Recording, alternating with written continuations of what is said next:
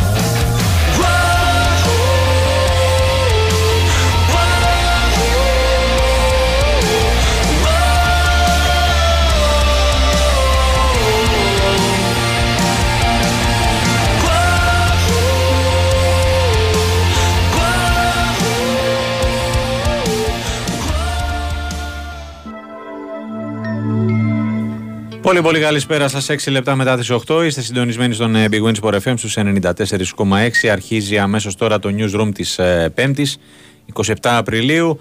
Νίκος Ζέρβας και Τάσος Νικολόπουλος σήμερα στα δύο μικρόφωνα. Μετά από καιρό, Τάκης Βουλής, συνοδοιπόρος στη ρύθμιση του ήχου και τις μουσικές επιλογές. Κωνσταντίνα Πανούτσου ετοιμάζεται να φύγει. Γιώργος Πετρίδης και Μαριάννα Καραδήμα στην οργάνωση της παραγωγής. Χαίρετε, τι κάνετε? Καλά, εσύ? Καλά είμαι και εγώ. Υπερπαραγωγή, όχι απλά παραγωγή. Έτσι. Έτσι. Έτσι. Λοιπόν, να ε, αφήσουμε τους ε, προλόγους ε, και να πάμε ευθύς αμέσως στο δράση ε? των ε, mm. Άνω Λιωσίων. Ναι, καθώς πριν από μερικά δευτερόλεπτα ολοκληρώθηκε το πρώτο ημίχρονο στην ε, αναμέτρηση της ΑΕΚ με το Περιστέρι Big Win. Εκείνο ο Δημήτρης Παπαδήμας θα μας πει περισσότερα. Δημήτρη, καλησπέρα και από εμάς. Καλησπέρα, καλησπέρα. Yes, για ημίχρονο στο κλειστό των Άνω Λιωσίων, ΑΕΚ Περιστέρι Big Win σαράντα ένα πενήντα τέσσερα. Οι φιλοξενούμενοι με μια εντυπωσιακότατη δεύτερη περίοδο, στην οποία σκόραραν τριάντα έξι πόντους, τριάντα έξι δεκατέσσερα το επιμέρους σκόρ υπέρ τους σε αυτό το δεύτερο δεκάλεπτο. Ε, προηγούνται με διψήφια διαφοράς στην δεκατρία πενήντα τέσσερα σαράντα ένα. Η ΑΕΚ, η οποία ήταν καλύτερη στο πρώτο δεκάλεπτο, προηγήθηκε μέχρι και με εννέα πόντους. Στη λήξη του το Περιστέρι, με αυτή την πολύ δυνατή του δεύτερη περίοδο, πολύ καλά τα ποσοστά του, βλέπω εδώ συνολικά έχει δέκα στα δεκαέξι δίποντα, επτά στα δεκαεπτά τρίποντα, έχει και δεκατρία στις δεκαέξι βολές. Σε αυτό το πρώτο ημίχρονο έχει κάνει το πρώτο βήμα για να κάνει το δύο μηδέν στη σειρά και να πάρει και την πρόκριση στα ημιτελικά. Από την άλλη η ΑΕΚ είναι άστοχη στα δίποντα, μόλις εννέα στα είκοσι έξι μέχρι στιγμής. Στα τρίποντα ξεκίνησε πολύ δυνατά με τρία στα τρία, πλέον έχει πέντε στα δώδεκα, δεν έχει βρει σκορ από τους μεγάλους της συνήθως πρωταγωνιστές, τον Μίτσελ. Ο Βίλιαμς έχει σκοράρει δέκα και είναι ο πρώτος της σκόρερ, ο Λεμάρ έχει οκτώ, από την άλλη ο Φρανσίσκο έχει δεκατέσσερα. Ο εντυπωσιακός Μπίλαν έχει κάνει double-double από τώρα, από το πρώτο ημίχρονο, με δώδεκα πόντους και δέκα rebound. Ο Ντένμοντ άρχισε, άρχισε να μπει στο σκορ, έβαλε δύο συνεχόμενα τρίποντα στην τρίτη περίοδο. Έβαλε και αυτό στο λιθαράκι του, σε αυτό το προβάδισμα του Περιστερίου Big Win, το οποίο προηγείται με πενήντα τέσσερα σαράντα ένα της ΑΕΚ στο ημίχρονο. Ε, Δημήτρη, τι Πες πρέπει τώρα. να αλλάξει η ΑΕΚ για να ξαναμπεί στο μάτς, γιατί έτσι όπως εξελίσσεται ε, δεν είμαι σίγουρος ότι θα μπορέσει να πάει την σειρά σε τρίτο παιχνίδι? Σίγουρα θα πρέπει να βελτιώσει την αμυνά της. Αυτό το δεύτερο ημίχρονο έχει δεχτεί πενήντα τέσσερα πόντους από τους φιλοξενούμενους. Προφανώς πολύ μεγάλο το νούμερο για τέτοιου είδους παιχνίδι, παιχνίδι play-off, παιχνίδι που κρίνεται η πρόκριση, παιχνίδι που ουσιαστικά παίζει τη ζωή της. Πρέπει να βελτιώσει σαφώς και τα ποσοστά της στα δίποντα. Το τριάντα τέσσερα τοις εκατό είναι σίγουρο ότι δεν θα της είναι αρκετό για να πάρει τη νίκη και να ισοφαρίσει τη σειρά. Μάλιστα. Ωραία. Δημήτρη μου, σε ευχαριστούμε πολύ. Α, θα τα πούμε και στο δεύτερο ημίχρονο. Α, πραγματικά εντυπωσιακό το, α, το ντεμαράζ της ομάδας των Δυτικών Προαστίων στο, στο δεύτερο δεκάλεπτο. Ε, έφτασε η διαφορά στο είκοσι επτά δεκαεννέα κάποια στιγμή. Ναι, κάποια στιγμή mm-hmm, στο συν οκτώ ε, και κατάφερε να το γυρίσει και να προηγείται πενήντα τέσσερα σαράντα ένα στο ημίχρονο. Ένα πολύ μεγάλο μαξιλαράκι θα πω εγώ, για να κάνει το δύο μηδέν και να τελειώσει από σήμερα την σειρά και να πάρει την πρόκριση στα ημιτελικά. Η σειρά η οποία έχει πάει σε τρίτο παιχνίδι είναι η, αυτή του Προμηθέα με τον ΠΑΟΚ. Η ομάδα της Πάτρας πνίξε σχετικά εύκολα χθες στην, στην έδρα της. Και όλα θα κρυφθούν σε τρίτο παιχνίδι που θα γίνει την Κυριακή στο κλειστό της Πηλαίας ε, στις τέσσερις παρά τέταρτο.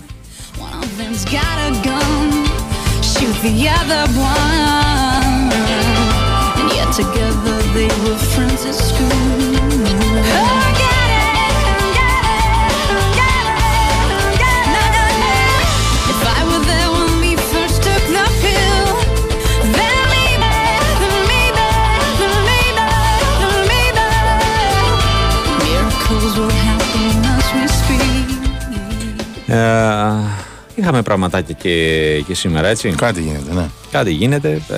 Ε, συνεδρίασε, έφτασε η πολυπόθητη ημερομη, ημέρα ε, που θα συνεδρίαζε η Εκτελεστική Επιτροπή της ε, ΕΠΟ. Πήρε απόφαση ε, για ημερομηνία, ε, γήπεδο και προτείνει ώρα έναρξης. Μέχρι εκεί. Έφαγα την πόρτα από την αστυνομίας, έτσι να πούμε πρώτα, για την Παρασκευή δεκαεννιά. Ε, ναι, mm. εγώ περίμενα ότι θα ήταν, ε, σου είπα, αν ε, μιλούσαμε για τις τετρακόσιες προσκλήσεις, ε, φανταζόμουν ότι θα ήταν πιο διαλλακτική. Το βλέπεις ως μέτρο πίεσης δηλαδή κιόλας, για να μπει κόσμος?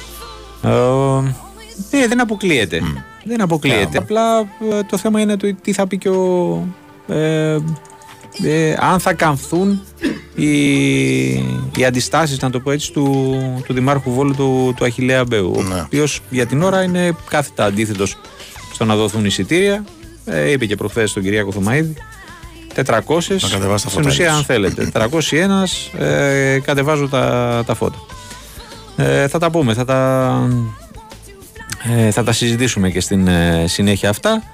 Ε, μια από τις ε, ειδήσεις, ας το πούμε έτσι, της ε, ημέρας ε, ήταν η ανακοίνωση της διοίκησης ε, του ΟΑΚΑ ε, για, την, ε, για το θέμα της ε, παραχώρησης του κλειστού στην ε, ΚΑΕ Παναθηναϊκός. Όπως όλα δείχνουν, ε, το θέμα θα τελειώσει πλέον και τυπικά την Τρίτη, στην, ε, την τρίτη ε, στη συνεδρίαση του Διοικητικού Συμβουλίου. Πάμε να το κουβεντιάσουμε αυτό με τον ε, Γιώργο Πετρίδη. Χαίρετε. Τι κάνετε, πώς είστε? Καλά, εσύ? Καλά, καλά. Ναι, εντάξει. Αναμενόμενη η σημερινή εξέλιξη. Ναι, αφού πρέπει να συζητηθεί και από τη διοίκηση του ΟΑΚΑ ε, και έχει καθυστερήσει λόγω, ούτως ή άλλως το όλο ζήτημα. Mm-hmm. Θυμίζω, είναι ένας χρόνος που έχει γίνει νόμος του κράτους και ακόμα δεν έχει πέρασει τον Παναθηναϊκό. Ναι. Έτσι. Mm-hmm. Οπότε είναι... Άρα είναι νόμος του κράτους, αλλά από ό,τι κατάλαβα, προφανώς έπρεπε να τα βρει και ο Παναθηναϊκός με, το... με τη διοίκηση του κλειστού. Έτσι. Με τη διοίκηση του ΟΑΚΑ, ναι, εντάξει, να τα βρει. Ε, στην ουσία και το ΟΑΚΑ συμφωνούσε, απλά είναι, είναι, είναι τελείως τυπικό όλο αυτό που θα γίνει την Τρίτη. Δηλαδή είναι μια, πώς να το πω τώρα, μια, μια διαδικασία η οποία είναι τελειωμένη, να το πω έτσι, από, την, από τις δύο πλευρές, και από την κυβέρνηση mm. και από τον ε, Παναθηναϊκό. Ε, έπρεπε και το ΟΑΚΑ να κάνει και αυτό την, ε, το δουσού του, τη συνεδρίασή του. Ε, το Διοικητικό Συμβούλιο μάλλον ε, του ΟΑΚΑ την ε, προσεχή Τρίτη δύο Μαΐου, για όσους δεν έχουν ενημερωθεί, θα γίνει ε, για να θα συζητηθεί μόνο αυτό το θέμα, να το πούμε ε, mm-hmm. είναι και αυτό πολύ σημαντικό, είναι αποκλειστικά ναι, ναι, ναι, ναι, για το συγκεκριμένο ναι, ζήτημα okay. Οπότε ε, θα τελειώσει το θέμα της παραχώρησης του κλειστού των Ολυμπιακών Εγκαταστάσεων στην ΚΑΕ Παναθηναϊκός. Ωραία, να κάνω εγώ το δικηγόρο του διαβόλου. Ναι. Να ρωτήσω, επειδή στην σχετική ανακοίνωση γίνεται αναφορά για τη ρύθμιση των οφειλών της ΚΑΕ ναι. προς το ΟΑΚΑ, τριακόσια κάτι. τριακόσιες είκοσι έξι χιλιάδες θα μου καλά, ναι. Ωραία, οκ. Okay. Ε, οι θεωρείς, μάλλον εκτιμάς, δεν ξέρω αν, αν προκύπτει από το ρεπορτάζ, ότι αυτό ήταν ένα αγκάθι στο να τελειώσει, να το πούμε έτσι, η, η διαδικασία. Όχι, όχι, περισσότερο αγκάθι ήταν η όλη η στάση του Υφυπουργού Αθλητισμού, του Λευτέρη Αυγενάκη, και όλη αυτή η διαδικασία που έκανε με το θέμα. Με το πάρκινγκ. Με το πάρκινγκ ακριβώς. Mm-hmm. Με το θέμα δηλαδή του να αλλάξουμε τις διατάξεις του νόμου για να mm-hmm. α, ναι. μην παραχωρηθεί στον ε, Παναθηναϊκό με την αρχική του έτσι, μορφή. Και παρά, παρά αυτό. Ούτως ή άλλως ε, ήταν μια διαδικασία που ο Παναθηναϊκός την έτρεχε όλο αυτό. Αυτές τις οφειλές που αφορούν και την. Ε, τρέχουσα περίοδο. Έτσι. Mm-hmm. Ε, Υπήρχε διακανονισμός δηλαδή. Ναι, ναι, ναι. Mm-hmm. Τις τακτοποίησε, τις τακτοποίησε, πλήθηκε και αυτό το ζήτημα.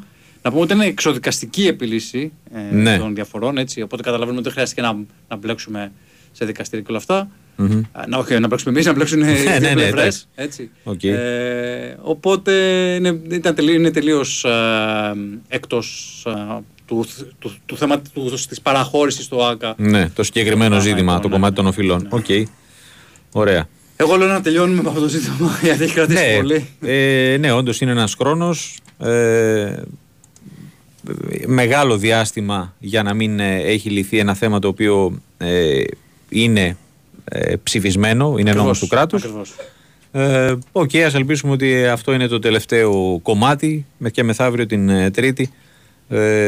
Θα αποφασιστεί στην ουσία να ενεργοποιηθεί ο, ο, ο νόμος. Ούτως ή άλλως έχουμε πει πολλές φορές ότι ο Παναθηναϊκός ήταν υποχρεωμένος, είναι υποχρεωμένος από, το, από τη συγκεκριμένη συμφωνία να παραχωρεί και το κλειστό και γενικότερα τους χώρους, όταν υπάρχουν παγκόσμια πρωταθλήματα, ευρωπαϊκά πρωταθλήματα, όταν υπάρχουν μεγάλες διοργανώσεις, mm-hmm, ναι.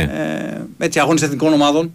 Όλα αυτά τα θέματα θα τα κάνει ο Παναθηναϊκός. Δεν, δεν έχει αλλάξει κάτι σε αυτό. Το λέω αυτό γιατί μπορούν να, μπορούν να πούνε α, το παίρνει ο Παναθηναϊκός στο ΆΚΑ, θα το έχει μόνο για δική του χρήση αποκλειστικά κτλ. Ε, δεν θα παίζει, ας πούμε, για παράδειγμα η εθνική, δεν θα παίζει, ξέρω εγώ. Όχι, εγώ. Είναι δεδομένο ότι ε, όταν το ζητηθεί θα, ο Παναθηναϊκός θα παραχωρεί το ΆΚΑ. Απλά ο Παναθηναϊκός θέλει να εκμεταλλευτεί τους εμπορικούς χώρους, θέλει mm. να το αλλάξει, να το κάνει πιο πράσινο, να το κάνει πιο παναθηναϊκό, να το πω έτσι, το γήπεδο ε, και κυρίως ε, να εκμεταλλευτεί. Να έχει έσοδα τέλος πάντων από την συγκεκριμένη χρήση που δεν τα έχει τώρα. Έτσι, κατά ψέματα. Mm. Τι έχει το ΆΚΑ τώρα, ένα κηλικείο, ε, το Πάο Σοπ. Δεν, δεν υπάρχουν δηλαδή ε, ωφέλη από τον Παναθηναϊκό από τη χρήση του ΆΚΑ τώρα. Ωραία. Ε, στα υπόλοιπα θέματα με Μπέικον. Ρεπό σήμερα. Ρεπό σήμερα. Ρεπό σήμερα ε, έχουμε κα, ε, κάποια εξέλιξη στο θέμα Μπέικον. Δεν υπάρχει ακόμα κάποια εξέλιξη. Περιμένουμε τις επόμενες ώρες. Ναι, επειδή είπε ο coach Σερέλης χθες ότι. Σε σχετική ερώτηση απάντησε ότι τις επόμενες μέρες θα μάθετε. Λέω αυτό, μήπως υπάρχει κάτι. Όχι, όχι. Παίρνουμε τις επόμενες ώρες ναι, για το mm-hmm. πειθαρχικό παράπονο που υπέπεσε, να δούμε τι θα γίνει, ποια θα είναι η απόφαση που θα πάρθει. Θα ξαναβγείς δηλαδή. Ε, φαντάζομαι. Δεν ξέρω σήμερα, μπορεί και αύριο. αύριο. Εγώ πιστεύω θα ξαναβγείς σήμερα. Σήμερα λες, ε. Mm. Μάλιστα. Λοιπόν. Ε... Διπρόσωπος ο Παναθηναϊκός. Μπράβο, μέτριο πρώτο ημίχρονο. Κακό θα λέω, όχι μέτριο. Πολύ κακό. Ωραία. Κακό. Ε, μέχρι το δεκαέξι δεκαεπτά και περίπου, για να μην σα αδικήσω τόσο πολύ, τάσο, μέχρι το δεκαέξι δεκαεπτά. ναι, ναι, ναι, ναι, ναι. Μέχρι το δεκαέξι δεκαεπτά ο Παναθηναϊκός ήταν, δεν βλεπόταν. Ε. Νομίζω συμφωνούν όλοι όσοι ήταν το μάτς. Ε, πολύ κακό μπάσκετ, κακές επιλογές, πολλά λάθη. Νομίζω είχε μέχρι εκείνο το σημείο δέκα λάθη σε δεκαέξι δεκαεπτά λεπτά. Μετά έκανε όλο το πόπλο μάτς τέσσερα. Ε, η άμυνα του δεν λειτουργούσε. Ε, μόλις έσφιξε λίγο την άμυνα και το λέω αυτό. Γιατί ο Χρήστος Σερέλης συνέχεια το τονίζει στις δηλώσεις, αν το παρατηρήσετε, mm-hmm. ότι πρέπει να ξεκινάμε από την άμυνα. Πρέπει να βγάζουμε ενέργεια, πρέπει να βγάζουμε διάθεση στην άμυνα. Από εκεί πρέπει να ξεκινάμε και μετά θα έρθει και το, και το σκορ στην επίθεση. Ε, έχει κάνει νομίζω πέντε κλεψίματα στην αρχή, σε αρχές της τρίτης περίοδου και έχει βρει και πολλούς εύκολους πόντους στον συνδυασμό. Και κάπου εκεί καθάρισε το παιχνίδι. Εκεί το καθάρισε το μάτς. Mm-hmm. Ε, και τον Γκριγκόνης, τα έχουμε πολλές φορές. Ε, και χθες απέδειξε νομίζω ότι. Είχε αδικηθεί αρκετά επί Ράντονιτς. Υπάρχουν και κάποιες δηλώσεις του Ραζνάτοβιτς περί αυτού του θέματος. Ναι. Ε, είπε ο, Ρα, ο Ραζνάτοβιτς, ο μάνατζερ του Ράντονιτς, ότι ήταν λάθος του Γκριγκόνης που έκανε τις δηλώσεις κατά του Ράντονιτς. Του προπονητή, ναι. ναι. Όταν εκείνος έφυγε από την ομάδα. Mm-hmm. Δεν καταλαβαίνει για ποιο λόγο το έκανε αυτό ο Λιθουάνος. Ε, φαντάζομαι ότι ο Γκριγκόνης αισθάνθηκε αδικημένος και νομίζω ότι ήταν αδικημένος από τον mm-hmm. Μαυροβούνιο. Τεχνικό όταν ήταν εκείνος στην ομάδα. Και τώρα περιμένει τον, ε, τον επόμενο αντίπαλό ναι. του από Α, το Περιστέρι Μπιγουίν. Μπράβο. Ναι. Ε, Γιώργο, ε, θύμισε μου ε, ο, και, τα, και οι δύο σειρές θα ξεκινήσουν ε, μετά το. Αυτό είναι υπό... το πλάνο. Τώρα δούμε mm-hmm. πώς αλλάξει κάτι. Γιατί mm-hmm. δεν ξέρω και πώς θα, πώς θα μας τα πάει ο Ολυμπιακός. Ναι. Μας τα πει ο Νίκος καλύτερα αυτά που. Ε, πού να ξέρω, τη σφαίρα λες. Εντάξει, θα βλέπεις ρε φίλε, ξέρω.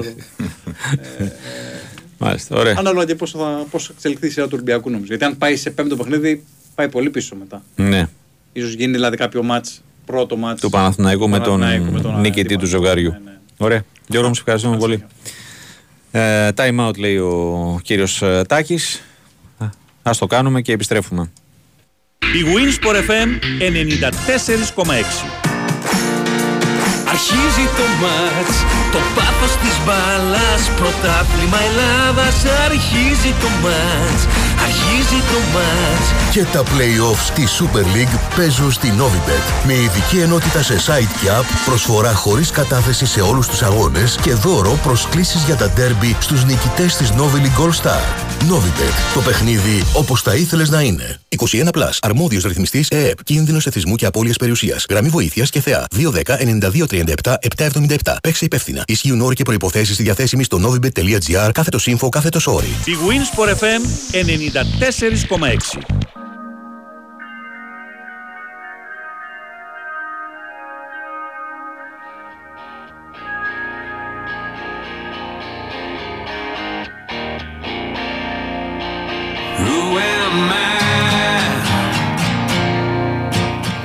Λοιπόν, επιστρέψαμε εδώ για το ένα από τα μηνύματα που διαβάζω εδώ που μιλάς εσύ για κουμάντα και τα σχετικά. Ναι. Μαύρα μεσάνυχτα έχεις. Εντελώς. Άρχισε να σε κάνουμε αρχισυντάκτη.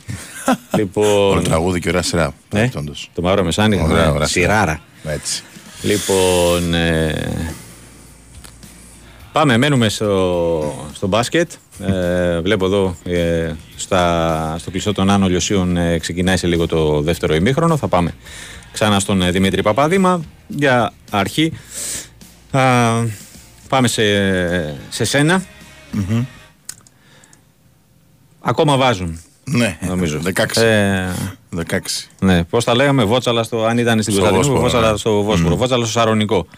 Κάπως έτσι. Να πούμε για εδώ. Κάπως έτσι και κόντρα και στη ροή των τελευταίων αγώνων. Γιατί θυμάσαι ότι ναι. είχαμε συζητήσει λίγο ότι ο Ολυμπιακός το τελευταίο Έχτιζε. διάστημα είχε λίγο θέμα ναι, mm. στο τρίποντο. Άσχετο αν κατάφεραν και έπαιρναν τις νίκες.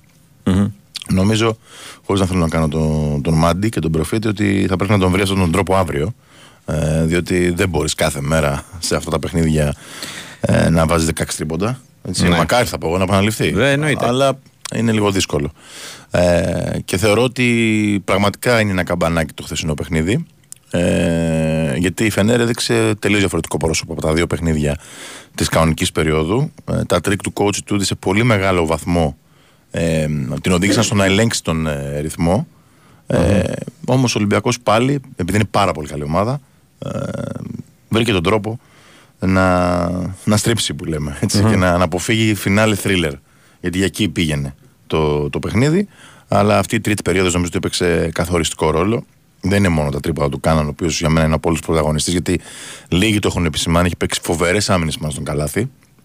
Ε, είναι και αυτός δηλαδή ένας κρίκος της αλυσίδας του Α και το Ω για μένα, να κόψει δηλαδή ο Ολυμπιακός τη δημιουργία της Φενέρ μέσω του καλάθι. Θα μου πει ναι. κάποιος, Φενέρ είχε δεκαοκτώ assist, που είναι μεγάλος αριθμός για το, το φετινό της μέσο όρο. Ε, ο καλάθις όμως είναι λίγο διαφορετικός στο πώς αξιοποιεί αυτούς τους, ε, τους παίχτες του, έτσι. Mm. Ε, η άμυνα είναι το Α και το Ω. Μια ομάδα η οποία σκοράρει ογδόντα τέσσερα πόντους μέσο όρο, έμεινε στους εξήντα εννιά χθες. Ναι, μπράβο, το έλεγες. Αυτό πρέπει να γίνει και, mm-hmm. και αύριο, γιατί φαντάζομαι θα με ρωτήσει τι πρέπει να αλλάξει. Και αυτό που πρέπει να αλλάξει για μένα είναι, είπαμε τι να μείνει ίδιο. Αυτό πρέπει να αλλάξει, να μην χαθούν τόσα πολλά αμυντικά rebound. Γιατί η Φενέρ πήρε δεκαέξι πόντους από αυτά, τα επιθετικά της. Mm-hmm. Ε, και σε μια πιο νορμάλ κατάσταση σε πλευρά, από πλευράς ευστοχίας του Ολυμπιακού, ίσως αυτοί οι δεκαέξι πόντοι να είχαν στοιχήσει πάρα πολύ. Έτσι. Ε, ό,τι καλύτερο πάρει από τον ευνηδιασμό επίσης είναι πάρα πολύ καλό. δεκαπέντε μηδέν ήταν η πόντα από ευνηδιασμό. Είναι εξωπραγματικό το νούμερο. Ναι. Ε, δείχνει και το πόσο καλά έτρεξε την μπάλα και το ανοιχτό γήπεδο Ολυμπιακός και πόσο καλές επιστροφές είχε. Είναι απόρρια της άμυνας προφανώς. Ε, βέβαια. βέβαια. Mm-hmm. Και πόσο καλές επιστροφές είχε. Έτσι. Ε, πήγαν όλα καλά, έγινε το ζητούμενο. Αλλά ε, επειδή πάντα ο Ολυμπιακός ε, τα τελευταία χρόνια στο δεύτερο παιχνίδι την κάνει την κέλα.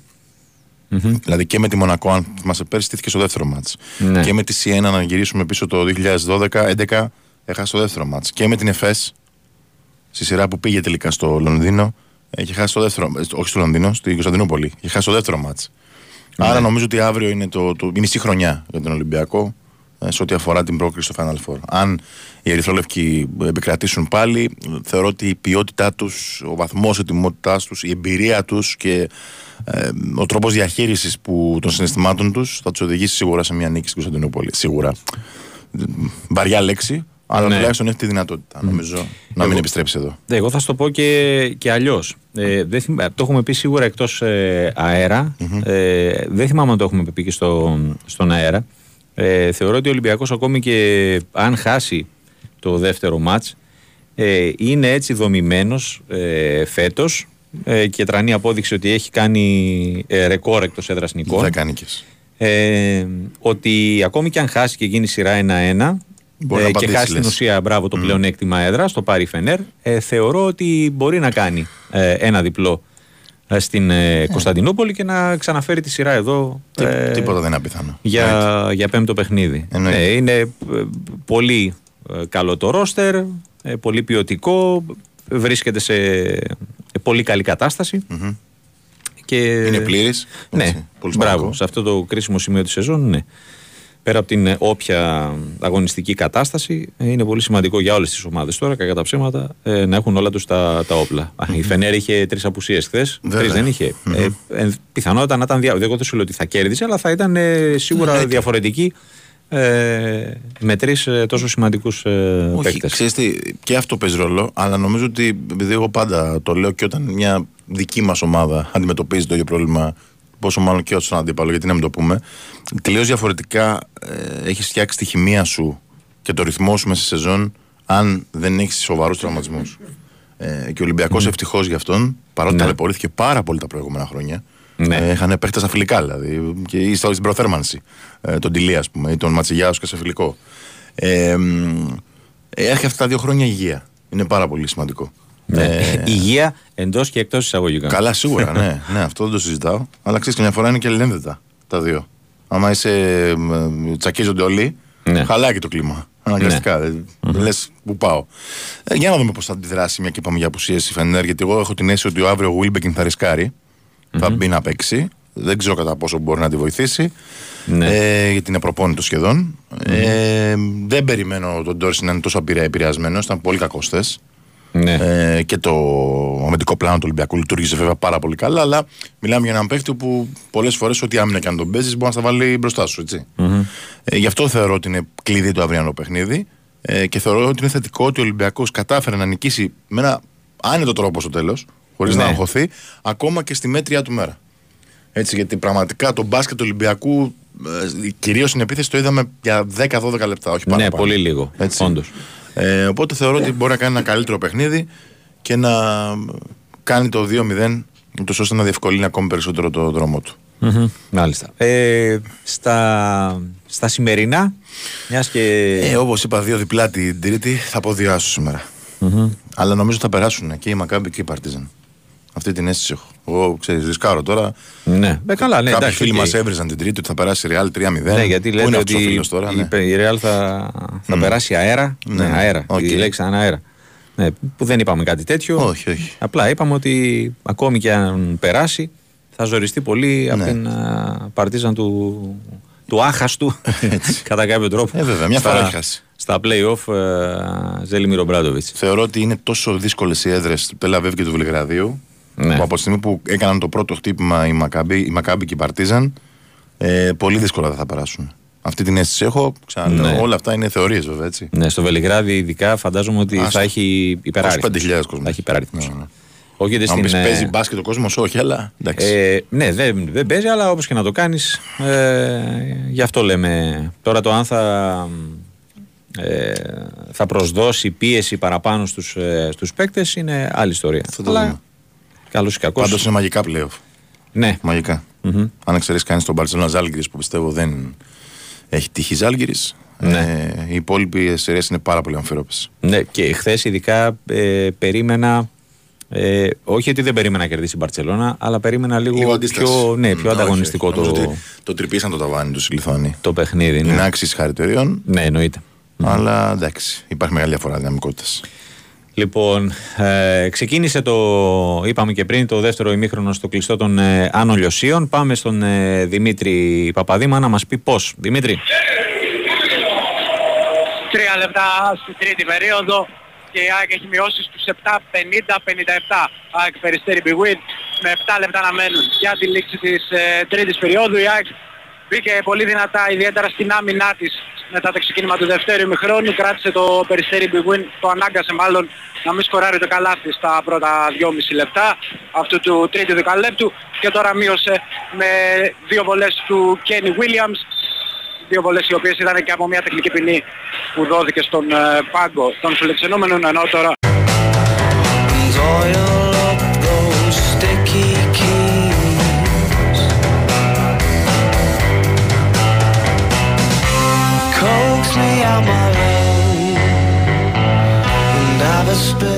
επιστρέψαμε τριάντα τέσσερα λεπτά μετά τις οκτώ. Είστε πάντα συντονισμένοι στον Big Win Sport εφ εμ. Λοιπόν, πριν από λίγα λεπτά είχαμε σέντρα στις δύο από τις τρεις αναμετρήσεις με τις οποίες ολοκληρώνεται η τριακοστή πρώτη αγωνιστική στην La Liga, στην Ισπανία. Βαλένθια, Βαγιαδολίδ και Villarreal Espanyol στο μηδέν μηδέν και οι δύο. Και στις έντεκα η αγωνιστική ολοκληρώνεται με την αναμέτρηση Athletic Bilbao Σεβίλη. Ε, τρία παιχνίδια και στην ε, Αγγλία για την τριακοστή τρίτη αγωνιστική της ε, Premier League. Χθες η City έκανε περίπατο ε, απέναντι στην ε, Arsenal. Το υποτιθέμενο derby κορυφής, derby τίτλου, ανοίξε τέσσερα ένα τους κανονιέριδες και ε, στην ουσία θα πρέπει να συμβούν σημεία και τέρατα για να μην κατακτήσει το φετινό πρωτάθλημα. Μπορεί να βρίσκεται στο πλήν δύο από την Arsenal, αλλά έχει και δύο α, παιχνίδια λιγότερα. α, Everton, Newcastle και Southampton, Bournemouth στις δέκα παρά τέταρτο, και η αγωνιστική ολοκληρώνεται με το Tottenham Manchester United στις δέκα και τέταρτο. Ε, ενώ έχουμε παιχνίδι και στην α, Ιταλία, Κόπα Ιτάλια, δεύτερος ημιτελικός Fiorentina Cremonese στις δέκα. Η Βιόλα καλούνται να υπερασπιστούν το υπέρ τους δύο μηδέν στην Κρεμόνα και α, να πάρουν το εισιτήριο για τον τελικό, εκεί όπου περιμένει από χθες η Ίντερ, η οποία νίκησε ένα μηδέν στην, α, στη Ρεβάνς την Γιουβέντους, και σε συνδυασμό με το ένα ένα στο Τωρίνο α, πήρε το, το εισιτήριο στον πρώτο από τους δύο τελικούς που θα παίξει φέτος Ίντερ. Ο άλλος ήταν το Champions League. Ε, λες, ε, θα φτάσει. Ε, το, το έχουμε πει νωρίτερα. Έτσι. Φίλε. Είπαμε, ή θα εκτεθούμε και θα μας κράζουν ή θα δικαιωθούμε. Δεν υπάρχει άλλη επιλογή. Θα είναι, ε, η Ίντερ είναι ήδη στον τελικό, όπως και πέρυσι που το κατέκτησε απέναντι στην Ιουβέντους. Η Fiorentina ε, ψάχνει την πρόκριση για ενδέκατη φορά και πρώτη μετά τη σεζόν δύο χιλιάδες δεκατρία δεκατέσσερα, όταν είχε το Βιτσέντζο Μοντέλα στο πάγκο της. Ε, εφόσον υπάρξει αυτό το ζευγάρι, ε, θα είναι για πρώτη φορά ε, στην ιστορία του, του, του θεσμού. Ωραίο είναι. Ναι. Ωραίο. Συμπαθέστατη και Φιωρεντίνα. Ναι, ε, και η οποία επίσης κυνηγάει δύο τελικούς. Και αυτό, εντάξει, το Κόπα Ιτάλια θεωρώ, εντάξει, δεδομένο δεν υπάρχει τίποτα, είπαμε, αλλά σχεδόν βέβαιο ότι θα δώσει το παρόν, αλλά είναι και στα ημιτελικά του conference. Ναι, σωστό. Λοιπόν, σωστό. Ναι, οι ιταλικές ομάδες φέτος ε, έχουν κάνει τρομερό comeback στις ευρωπαϊκές ε, διοργανώσεις. Για να δούμε ε, ποιο θα είναι το... το τελικό, ή μάλλον η κατάληξη της ε, σεζόν mm-hmm. ε, για τις ιταλικές ομάδες στα, στα Ευρώπας. Λοιπόν, είπαμε στο ξεκίνημα της εκπομπής για τον, ε, την απόφαση της Εκτελεστικής Επιτροπής της ΕΠΟ ε, για τον ε, πολύ, πολύ παθο ε, τελικό κυπέλου Ελλάδος. Ε, αποφασίστηκε να διεξαχθεί στις εικοστή τέταρτη Μαΐου στο Πανθεσσαλικό. Ε, όπως είπες ε, και συνωρίτερα, μετά το άκυρο της αστυνομίας στο ενδεχόμενο να διεξαχθεί στις δεκαεννέα Μαΐου, δύο μέρες πριν τις α, εκλογές. Αυτό που αποφάσισε η εκτελεστική α, είναι αυτό, η ημερομηνία και το γήπεδο, και η προτινόμενη ώρα έναρξης είναι οκτώ και μισή. Α, όπως αναφέρει σχετική ανακοίνωση, οι όροι διεξαγωγής θα καθοριστούν τις επόμενες μέρες σε συνεργασία με την αστυνομία, η οποία είναι και η μόνη αρμόδια για την τήρηση της τάξης, ναι. διευκρινίζει. Και η ΕΠΟ, ως διοργανώτρια του τελικού, θα συνεργαστεί με τους δύο φιναλίστ και την αστυνομική διεύθυνση Μαγνησίας, και από κοινού α, θα ληφθούν οι όποιες αποφάσεις με γνώμονα την ασφαλή διεξαγωγή του αγώνα. Το τελευταίο δεν το είχα προσέξει, και την αναβάθμιση του θεσμού. Mm-hmm. Ναι. Εγώ, εγώ κρατήθηκα. Εσύ γέλασες. Κυρίως. ε, πραγματικά, ναι. Mm. Για ποια αναβάθμιση μιλάμε. Ε, ναι, εντάξει, ακόμη κι αν Ε, περάσει το, το αίτημα των δύο ομάδων για, πέντε να, και πέντε. για κόσμο mm. ε, ε, ναι, εντάξει, δεν θα, το, δεν θα πανηγυρίσω κιόλας. Καλά, σίγουρα, ναι, που θα γίνει με πέντε δέκα, ξέρω εγώ, χιλιάδες, δεν λέω παραπάνω, γιατί θα, ε, θα γελάει το σκυλί. ε, Απλά τα έχουμε ξαναπεί, είναι κατάντια που έχουμε φτάσει ε, εδώ σχεδόν ένα μήνα πριν, της, ε, πριν τη διεξαγωγή του Ε, το, το αγώνα αυτού, δεν ξέρουμε και, και δεν ξέρουμε mm. τα, τις ε, λεπτομέρειες. Για να δούμε, πάντως έχει πολύ ενδιαφέρον ακόμα, νομίζω. Α, ναι, σίγουρα. Έχει πολύ ενδιαφέρον. Ε, σίγουρα. Ε, σου είπα, ε, μπορεί να λέει μόνο για την ε, αστυνομική διεύθυνση Μαγνησίας, αλλά αν στυλώσει τα πόδια ο Αχιλλέας Μπέος και δεν καμφθούν, να το πω, όπως είπα και νωρίτερα, οι αντιστάσεις του ε, για το... για τα άτομα ε, με τις προσκλήσεις, ε, ναι, τότε ναι, δεν, δεν, δεν ξέρω πώς θα, πώς θα μπουν οι δέκα χιλιάδες, όπως είπε και στον Κυριακό, θα τους πάρει ο, η ΕΠΟ στο σπίτι της. ε, ο κύριος Αντωνίου που είχε βγει, ο αντιπρόεδρος, τους πάρει σπίτι τους δέκα χιλιάδες που, που θέλει. Υπό... Εγώ του είπα θα ξαναβγεί, αλλά δεν μ' άκουσε. Είσοδος, ε, ευνίδια είσοδος Γιώργου Πετρίδη στο στούντιο. Οι εξελίξεις, να, και να προσθέσουμε κάτι ακόμα για Bacon. Ναι. Ναι, για, για είναι πες. Πολύ βαρύ το κλίμα για τον Bacon στον ε, Παναθηναϊκό. Δεν έχει πάρθει ακόμα οριστική απόφαση. Mm-hmm. Όπως λέγαμε πριν, τις επόμενες ώρες περιμένουμε τις οριστικές αποφάσεις. Αλλά σίγουρα είναι πολύ βαρύ το κλίμα και υπάρχει και στεναχώρια στον οργανισμό της ομάδας ε, για τη συμπεριφορά, για τα συνεχόμενα παραπτώματα του Αμερικανού. Είπαμε, το λέγαμε για τις προάλλες προτάσεις, έχουν μαζευτεί πολλά, η αλήθεια είναι. Mm-hmm. Ε, και δεν ξέρω τώρα πώς ε, θα αντιδράσουν. Το, Πάντως, βα, το βαρύ, εντάξει, μπορούμε να το μεταφράσουμε πολύ το βαρύ. βαρύ πολύ βαρύ. Το βα, βάζω και το πολύ μέσα για να γίνει λίγο πιο. Δηλαδή, ξέρεις, υπάρχει περίπτωση. Ε, εγώ δεν, ρωτάω... το αποκλείω, δεν το αποκλείω να λυθεί το συμβόλαιο. Να λυθεί ναι, το συμβόλαιο. Δεν το αποκλείω. Μάλιστα. Ε, το θετικό στην περίπτωση τη συγκεκριμένη είναι ότι ο Παναθηναϊκός από την πλευρά του έχει κάνει όλες τις κινήσεις όταν συμφώνησαν οι δύο πλευρές, έτσι ώστε να είναι καλυμμένος με, με τις οψιόν και με όλα αυτά τα, που έχει ε, στο συμβόλαιο του. Αμερικάνος. Ε, ναι. Αλλά όπως και να έχει. Τουλάχιστον ούτως ή άλλως ήταν ε, ξέροντας τον χαρακτήρα του συγκεκριμένου αθλητή, εμπεριείχε ρίσκο η απόκτησή του. Αλλά ε, αυτό που λες τουλάχιστον ε, ε, καλύφθηκε κατά κάποιο τρόπο σε περίπτωση που ναι. φτάναμε όπως φτάσαμε όπως ναι, στο... σε τέτοιο σημείο. Ναι.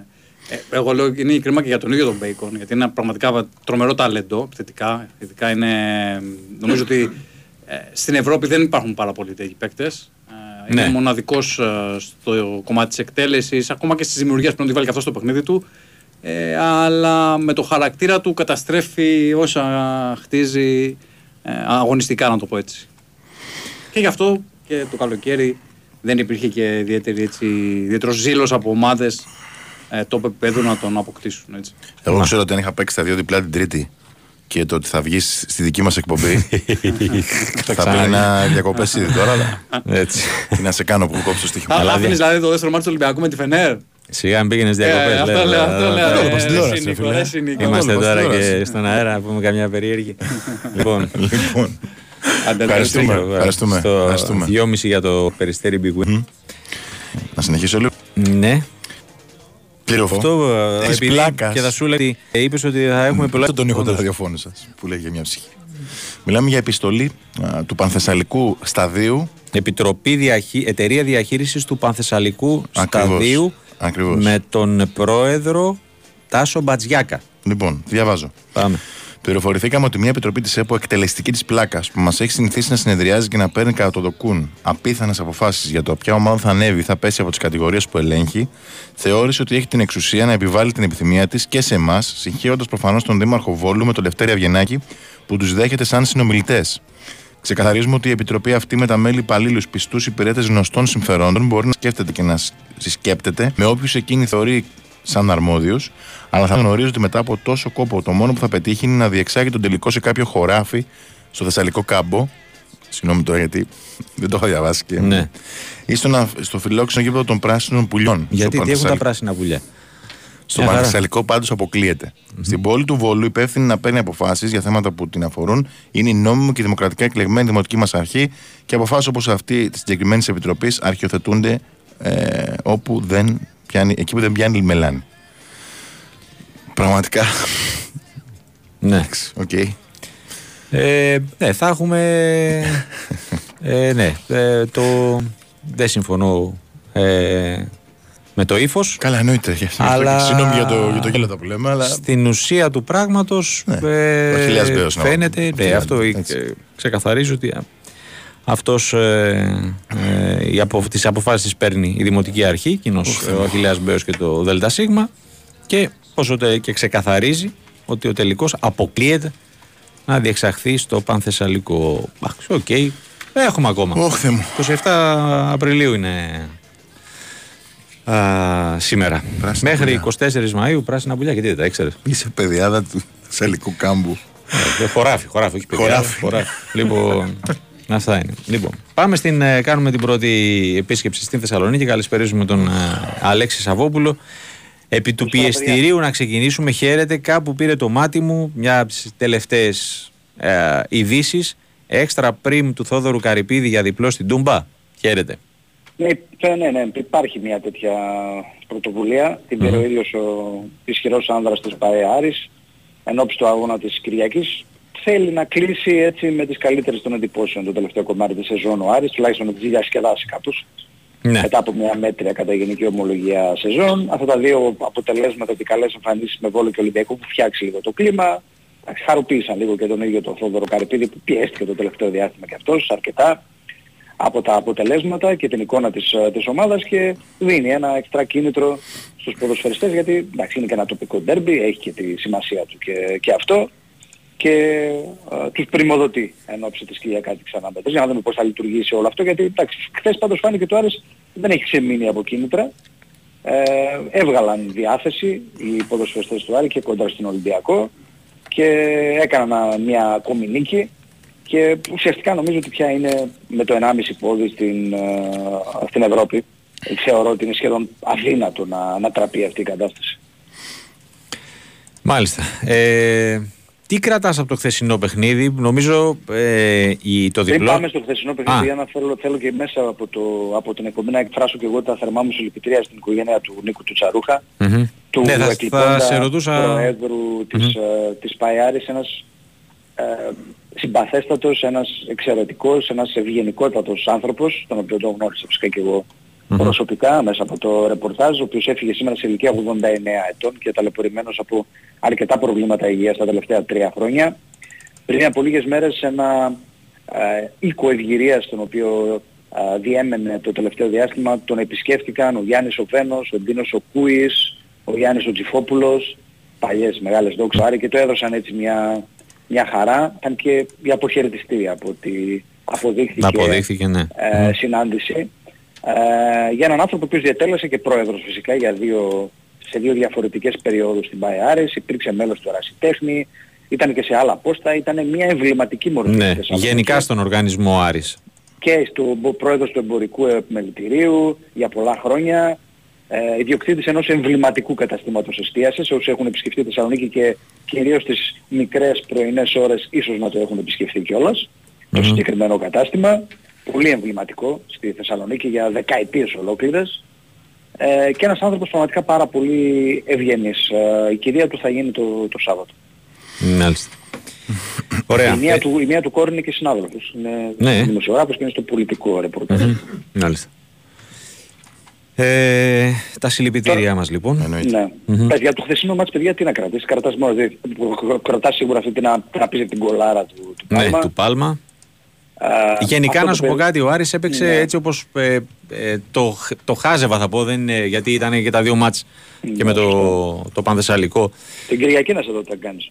Άστο την Κυριακή τώρα, από τέσσερις αγωνιστικές τώρα, εντάξει είπαμε. Πώς το λένε, ο Άρης έπαιξε πολύ απελευθερωμένος ναι. ε, χθες, ε, χωρίς μετά το διπλό ναι. στο Πανθεσσαλικό, ναι. ε, το δικό του, που στην ουσία ε, εκεί κλειδώνει την, ε, την Ευρώπη. Για μένα, εντάξει, το συν τέσσερα, okay, προφανώς ε, και δεν είναι μαθηματικό γιατί υπάρχουν ε, πέντε αγώνες μπροστά, αλλά ναι. ε, εντάξει. Κοίτα, Τάσο, ο Άρης έχει καλή ομάδα, έχει καλούς παίκτες. Ναι, προφανώς. Γι' αυτό, μα γι' αυτό σου είχα πει τις προ, προχθές ότι έχει κάποιος... αδικήσει τον εαυτό ναι. του. Κάποιους κανόνες μέσα στο παιχνίδι του, κάποιες συγκεκριμένες οδηγίες σε συγκεκριμένους ποδοσφαιριστές να, καλουπο, να καλουπωθούν λίγο, να μπουν σε ένα καλούπι. Κάποιοι όπως ο Ντάμπο για παράδειγμα, το βλέπεις στα δύο τρία τελευταία παιχνίδια και προσφέρει και αυτός. Δίνει mm-hmm. πράγματα τα οποία δεν τα έδινε. Ε, προηγήθηκε η Τούρμπε στα, στα άλλα παιχνίδια, έκανε και αυτός κάποια καλά παιχνίδια. Γενικότερα βλέπεις ότι είναι λίγο πιο τακτοποιημένος ο, ο Άρης μέσα στον αγωνιστικό χώρο, γιατί ποιότητα ούτως ή άλλως διαθέτει και μάλιστα σε επάρκεια. Και γι' αυτό έρχονται και τα αποτελέσματα, πόσο δε μάλλον όταν είναι και πιο απελευθερωμένη πλέον η ομάδα, αφού πλέον σχεδόν έχει εξασφαλίσει και το, και το στόχο της και έτσι θέλει να κλείσει, να κάνει ένα κλείσιμο στη σεζόν ε, με ψηλά το κεφάλι, με καλές εμφανίσεις, έτσι σαν προπομπό της επόμενης σεζόν που θα έχει πολύ μεγάλο ενδιαφέρον. Αλέξη μου, έχεις κλείσει για εφημερίδα, για site ή θες να σου δώσω καμία ιδέα? Ε, μου δώσεις μια ιδέα, ε. ναι. καλοδεχούμενες ιδέες. Υπάρχει σεζόν που ο Άρης έχει κερδίσει, δεν έχει χάσει και στα τέσσερα μάτς τον Ολυμπιακό? Να μην να έχει χάσει. Να, να μην έχει χάσει. χάσει. Έχει χάσει ένα μάτς όμως. Ποιο? Φέτος έχασε. Ένα μάτς. Φέτος έχασε ένα μάτς. δύο ένα στο Βικελίδης. Στην κανονική περίοδο. Α, στην κανονική διάρκεια, ναι, ναι, ναι, στο Καραϊσκάκι, ναι. Κάηκε το θέμα, Νίκο μου. Κάηκε. Έστω με μία. ναι, και, και με μία είναι... Εύκολα γράψει του κόψει το πρωτάθλημα. εντάξει, ναι, αυτό, αυτό okay, του κόψε γενικά τη φόρα mm. με αυτά τα, τα αποτελέσματα που έχει, που έχει πάρει. Ε, το πρόβλημα για τον Άρη είναι ότι το έκανε μόνο με τον Ολυμπιακό φέτος. Είχαμε κάποια άλλη από τις, ε, τις ομάδες όπως ο Παναθηναϊκός, η ΑΕΚ, ο ΠΑΟΚ mm-hmm. και να και το κίνητρο του από την Κυριακή απέναντι στο, στον ΠΑΟΚ, και τα προηγούμενα χρόνια είχε πολύ καλά αποτελέσματα κοντά στο συμπολίτη εδώ, τον μεγάλο του αντίπαλο mm-hmm. και θα ήθελε να κάνει μια, μια μεγάλη νίκη, ένα μεγάλο διπλό. Mm-hmm. Ωραία. Ε, ρεπό σήμερα από φόρτιση από ό,τι είδα. Ρεπό αύριο, σήμερα από ουσία. Φόρτιση, αύριο προπόνηση, να δούμε λίγο αν θα μπει ο α, Ρουπ στην, στο ναι. πρόγραμμα αύριο, γιατί αυτός έκανε και μόνος του σήμερα ναι. για να καλύψει το χαμένο έδαφος mm-hmm. και αν θα είναι διαθέσιμος τουλάχιστον στην, στην αποστολή, και όπως βλέπετε επιβεβαιώνονται αυτά που λίγο πολύ σας έχω πει το τελευταίο διάστημα για το ενδιαφέρον που όλο και μεγαλώνει για τον Λουίς Πάλμα. Ναι. Χθες ήταν και ο chief scouter στα Βαλκάνια της Manchester United στο γήπεδο, όχι αποκλειστικά για τον Πάλμα, ναι. εντάξει, να είμαστε ειλικρινείς, mm-hmm. ε, για να αλλά... δει γενικότερα και τις δύο ομάδες, αλλά κλικ, έκανε και κλικ στον... Ναι, σίγουρα το α, σημείωσε το όνομα στον μπλοκάκι. Σημείωσε το, το όνομα. Τώρα υπάρχει φοβερό ενδιαφέρον, το θέμα είναι... Ε, τι θα προκύψει επισήμως το επόμενο... Το επόμενο και... και τι λεφτά. Ακριβώς, γιατί πολλά ακούγονται τώρα ναι. για τέσσερα πέντε εκατομμύρια. Να δούμε αν τελικά mm. όντως ε, υπάρχει φωτιά πίσω από τον καπνό. Ωραία, και πάμε, να κλείσουμε λίγο και ναι. με το κομμάτι με, του, με τις απολογίες των κατηγορουμένων για τη δολοφονία του Άλκη Καμπανού, που είχαμε σήμερα την ε, παραδοχή του δεύτερου.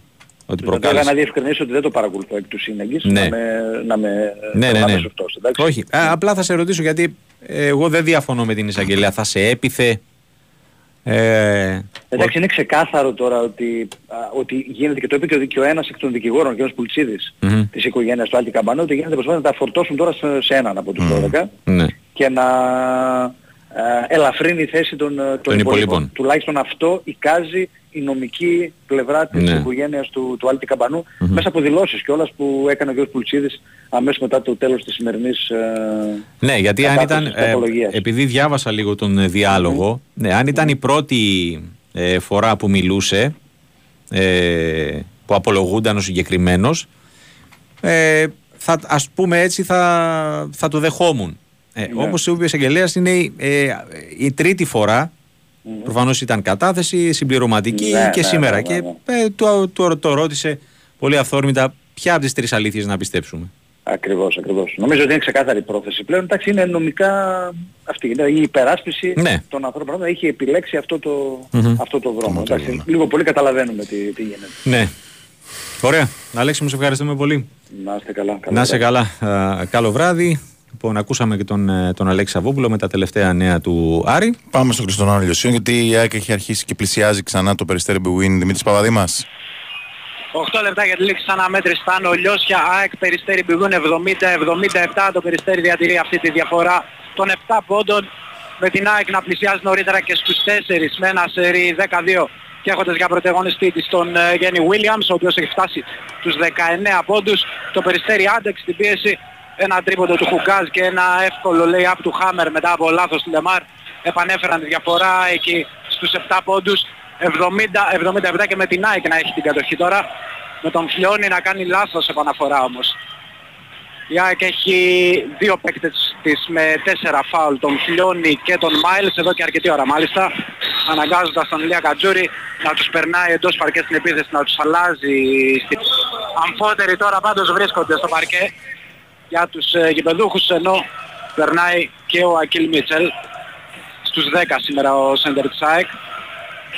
Το Περιστέρι Πηγούν τώρα έχει την κατοχή με τον ε, Ντένμον, ο οποίος έχει φτάσει στους δεκατέσσερα πόντους. Να εκτελεί για τρεις, είναι εύστοχος ο Ντένμον.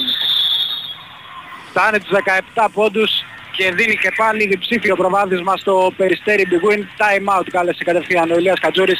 ΑΕΚ Περιστέρι Πηγούν εβδομήντα ογδόντα. Ωραία. Ευχαριστούμε πολύ τον Δημήτρη Παπαδήμα. Το Περιστέρι, παρότι η ΑΕΚ πλησιάζει στους τέσσερα, άνοιξε ξανά τη διαφορά στο, στους δέκα και είναι πολύ κοντά στο break πρόκρισης στα ημιτελικά. Στο πάμε. δεκαοκτώ, Βαλένθια Βαγιαδολίδ μηδέν ένα, παραμένει το μηδέν μηδέν στο Villarreal Ισπανιόλ. Τέλεια. Πάμε, πάμε να δούμε ε, το πώς άρχισε ουσιαστικά η προετοιμασία του Παναθηναϊκού για το ντέρμπι με την ΑΕΚ την ε, Κυριακή. Τάσο Νικολογιάννης μαζί μας. Χαίρετε. Γεια σου, Τάσο. Τι κάνεις?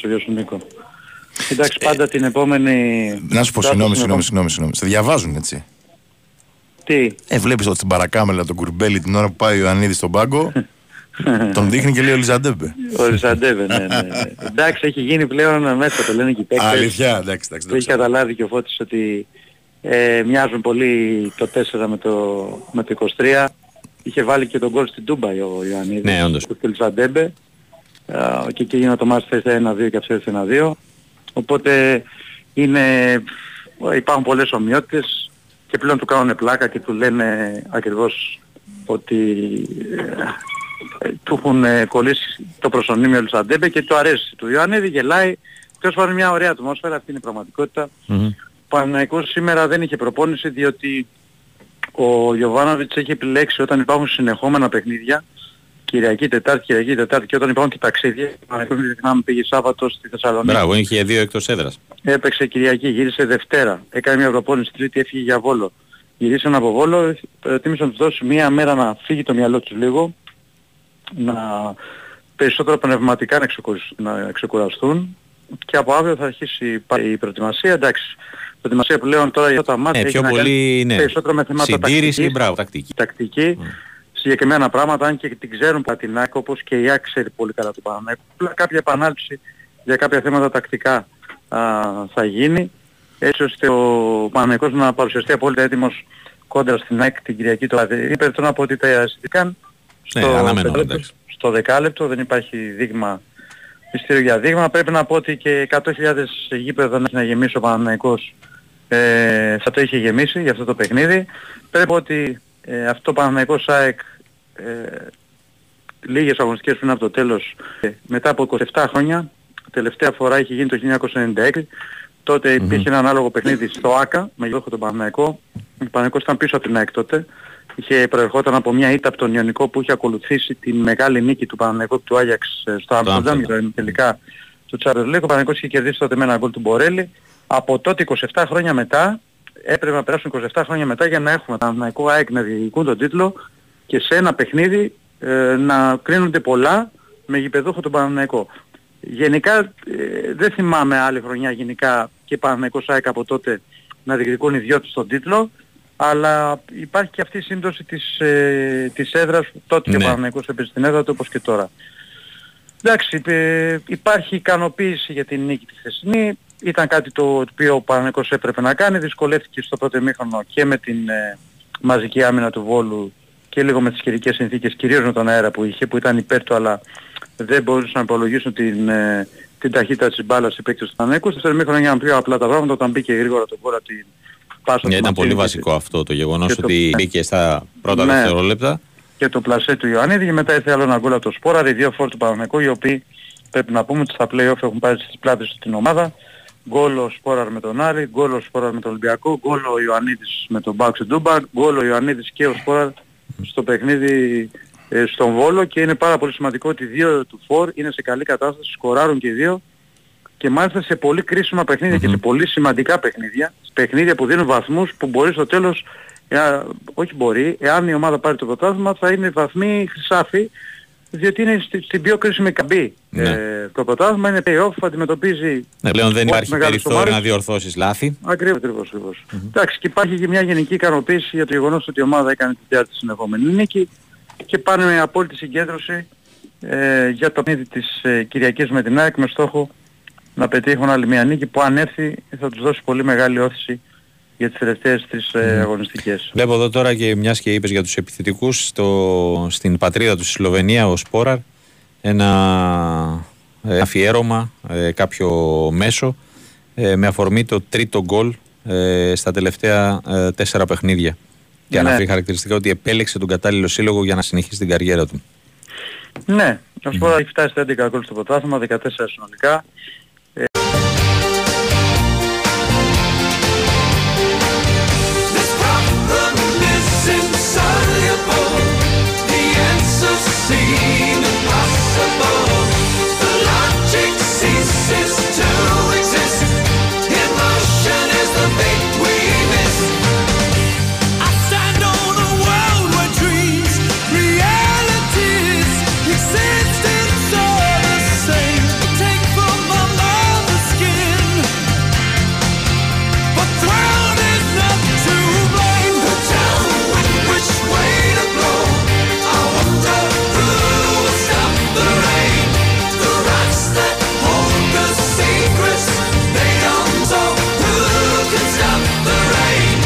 Λοιπόν, επιστρέψαμε δεύτερη ώρα του σημερινού Newsroom. Τάσος Νικολόπουλος, Νίκος Ζέρβας στα μικρόφωνα, Τάκης Μπουλής, τεχνική και μουσική υποστήριξη Γιώργος Πετρίδης, Μαριάννα Καναδήμα στη δημοσιογραφική επιμέλεια. Πάμε να δούμε την επόμενη μέρα της βαριάς ήττας του ΠΑΟΚ στο... στην Παπαρίνα. Ε, το συζητήσουμε με τον ε, Δημήτρη Ρομπατζόλο, αλλά και την επόμενη μέρα γενικότερα του ΠΑΟΚ. Χαίρετε. Γεια σας. Πώς Γεια σας, Δημήτρη. Καλησπέρα, καλά εσείς? Καλά. Ήταν βαρύ, έτσι? Πολύ. Βαρύ και σήκωτο. Mm. Και δεν είναι ότι χάθηκαν πόντι και τα λοιπά. Έχασε εικόνα, την ήταν, ηρεμία του. Ναι, ναι, έχασε την ηρεμία του ο ΠΑΟΚ. Υπάρχει πολύ μεγάλη επιβάρυνση στους παίκτες που έπαιξαν. Αυτή είναι η πιο μεγάλη ζημιά από την αποβολή. Η επιβάρυνση φέρνει μυϊκά και τραυματισμούς, με τον Ίγκασο να έχει βάλει σε μεγάλη αγωνία όλο τον το ΠΑΟΚ. Δεν είτε το βράδυ κάτι. Είτε αύριο mm-hmm. θα φανεί τι ακριβώς συμβαίνει στη, στη Γάμπα του Ισλανδού. Δεν υπάρχει περίπτωση να παίξει με τον Άρη την Κυριακή. Mm-hmm. Σε ένα πολύ ε, δύσκολο, πολύ κρίσιμο μάτς. Ε, είναι, είναι πολύ πιο, πιο πιεστική πλέον η κατάσταση. Ο Παύλος έχει χάσει πολλά παιχνίδια τελευταία και αυτό φυσικά αλλάζει το κλίμα. Το κλίμα που άλλαξε και από το σκορ, το χθεσινό. Είναι μια συντριβή που δεν μπορεί να γίνει έτσι δεκτή εύκολα, ε, και επιβαρύνει το επόμενο παιχνίδι. Το μόνο θετικό για τον ΠΑΟΚ χθες είναι ότι έχασε ο Ολυμπιακός. Μόνο αυτό. Ναι, εγώ αυτό είπα στη μετάδοση στον Αλέξη Σαββόπουλο, με κάποιο τρόπο και χωρίς να το θέλει, ναι, ο Άρης βοηθάει τον ΠΑΟΚ. Ναι, αλήθεια είναι. Ναι. Αλήθεια είναι το μόνο θετικό από τη χθεσινή βραδιά, έτσι όπως ε, κύλησε, ότι δεν απομακρύνθηκε παραπάνω ο Ολυμπιακός από αυτό το, το συν τρία που είναι. Ναι, αυτό που έχεις πει, κρίσιμο, ότι στη χειρότερη να πάνε, ναι, με αυτή τη διαφορά στο μάτι της Αυλαίας στην Τούμπα, το μεταξύ τους. Βεβαίως. Φυσικά δεν θα ε, χάσει από τον Βόλο Ολυμπιακός την Κυριακή, ε, προφανώς, ξέρω εγώ, κατά πάσα πιθανότητα θα τους πάρει τους βαθμούς και εκεί ο ΠΑΟΚ θα πρέπει να απαντήσει, να αντιδράσει ε, και, και με τα επόμενα παιχνίδια. Τώρα όμως που είναι στη δύσκολη φάση, τώρα που είναι στο χειρότερο σερί του, τώρα που υπάρχει επιβάρυνση, Ίγκασον, Ντόγκλας και Τάισον, τρεις από τους καλύτερους του παίκτες, είναι, είναι στο όριο, είναι σε μια παράξενη κατάσταση, ε, για να μην πάθουν τη ζημιά που ο Ίγκασον, επαναλαμβάνω, δεν ξέρουμε αν την έχει πάθει ήδη. Mm-hmm. Και θα χρειαστεί και αυτή η ιδιαίτερη ε, διαχείριση και προσοχή για να μην τους χάσουν για όλα τα παιχνίδια, και το πρωτάθλημα και το, το κύπελο. Ε, για Ντόγκλας και Τάισον βάζουμε για την ώρα ερωτηματικό εν ώψη Κυριακής. Ναι, γιατί δεν έχει σήμερα προπόνηση Α, καθόλου. Mm-hmm. Αύριο θα βρεθούν στο γήπεδο και θα φανεί προς τα που πάει, mm-hmm. με την παρουσία τους ή όχι. Ναι. Γιατί ε, είναι Παρασκευή, Σάββατο, είναι μόνο δύο μέρες. Ναι. Πρέπει να μπουν. Αν αποφασίσει ότι θα παίξουν, ε, θα μπουν. Αν mm-hmm. μείνουν εκτός, πάνε να πει ότι θα κάνουν το δικό τους πρόγραμμα για να συνεχίσουν και να ετοιμαστούν για το επόμενο, Ε, κόντρα στον, ε, στον Παναθηναϊκό. Και όλα αυτά, επαναλαμβάνω, με το φόβο ε, μάθουν κάποια μεγάλη μυϊκή ζημία και θα χάσουν όλα, ε, σίγουρα. Mm-hmm. ε, βαρύ το κλίμα, πρωταγωνιστής αρνητικός είναι ο Κάργας. Ναι. Υπάρχει ε, γκρίνια, θα πω εγώ, για τον Λουτσέσκου, για τις επιλογές. Πώς? Υπάρχει γκρίνια, κριτική? Φυσικά, ναι, προφανώς υπάρχει για, για... Έρχεται τέτοιο αποτέλεσμα, τέτοιο σκορ, αλλά και ένα σερί αρνητικών εμφανίσεων και αποτελεσμάτων. Προφανώς υπάρχει γκρίνια και για τον ε, προπονητή, το, το καταλαβαίνει. Χθες ε, από την αποβολή και μετά που αλλάζουν τα πάντα και φυσικά ανεβαίνει και πάρα πολύ η ΑΕΚ, αυτό που ήθελε να τους περάσει δεν το κατάφερε. Mm-hmm. Ε, φυσικά είχαν δουλέψει και άλλα πράγματα στην οργάνωση του παιχνιδιού και στο χτίσιμο επιθέσεων. Δεν έβλεπε να εφαρμόζονται και δεν κατάφερε εκείνη τη δύσκολη στιγμή να τα περάσει, να περάσει τις εντολές του. Δεν υπήρχε συνεννόηση, και όσο και αν αυτό επιβαρύνει και τους ποδοσφαιριστές, είναι και δικό του θέμα, το ότι δεν βρήκε τον τρόπο να περάσει αυτά, να θυμίσει αυτά που ζητούσε, τα οποία απαγόρευαν κάθε σπάσεις, mm. όπως αυτές που επιδίωκε ο, ο Κοτάρσκι. Ο Κοτάρσκι. Ναι, γιατί τέ, τέτοια επιμονή πραγματικά.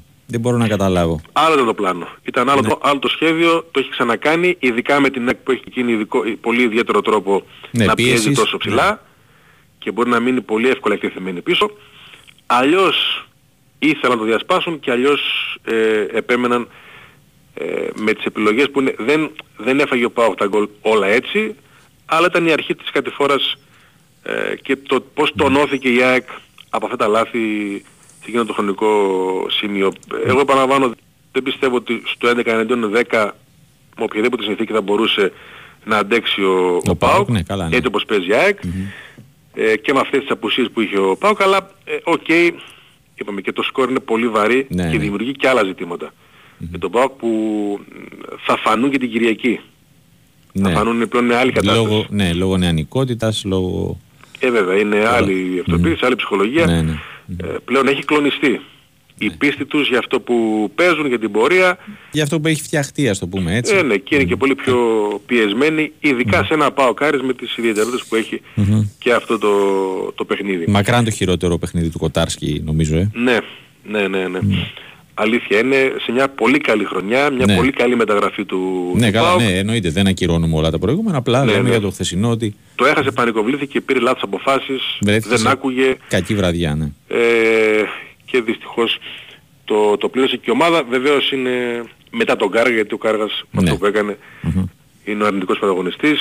Ο, κάποιοι συμπαίκτες του συμπαραστέκονται, γράφουν και στο διαδίκτυο ναι. ότι εντάξει, okay. όλοι μαζί χάνουμε, όλοι μαζί κερδίζουμε. Συμβαίνει. Το οποίο επίσης okay. ισχύει. Ωραία. Ωραία. Δημήτρη μου, σε ευχαριστούμε, ευχαριστούμε πολύ. Καλή συνέχεια, γεια σας. Να είσαι καλά. Ε... Λοιπόν, πάμε, πάμε Δημήτρη Παπαδήμα, καθώς είναι στον πόντο πλέον το Τελή. μάτς. Έχουμε ντέρμπι. Πάμε για περιγραφή του τελευταίου λεπτού, Δημήτρη. πενήντα τρία δευτερόλεπτα, ΑΕΚ Περιστέρι έχουν ογδόντα πέντε ογδόντα έξι, με την κατοχή να είναι στους φιλοξενούμενους τώρα, με τον Φρανσίσκο. Η ΑΕΚ επέστρεψε και πλέον διεκδικεί στα ίσια την νίκη. Είναι πίσω με πλην ένας, αλλά οι φιλοξενούμενοι έχουν την κατοχή. Με τον Ντέντμον να παίρνει το screen από τον Μπίλαν. Ντέντμον θα πάρει το lay-up, θα πάρει και το foul από τον Ακίλ Μίτσελ. Θα εκτελέσει δύο βολές με το ρολόι να δείχνει τριάντα πέντε κόμμα επτά δευτερόλεπτα για το τέλος. Ο Ντέντμον εδώ έχει την ευκαιρία να βάλει το Περιστέρι Big Win στο συν τρία. Η ΑΕΚ με ένα σερί έξι μηδέν.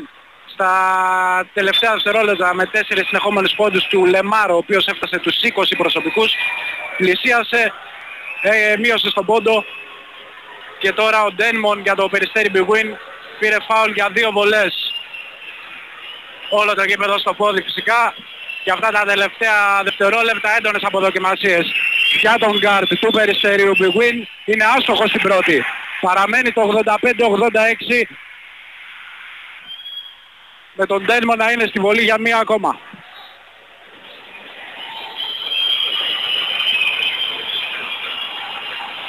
Εύστοχο στη δεύτερη, ογδόντα πέντε ογδόντα επτά μπροστά το Περιστέρι Big Win, με τριάντα πέντε δευτερόλεπτα ακόμα για το φινάλε. Ο Φλιώνης για την ΑΕΚ κατεβάζει την μπάλα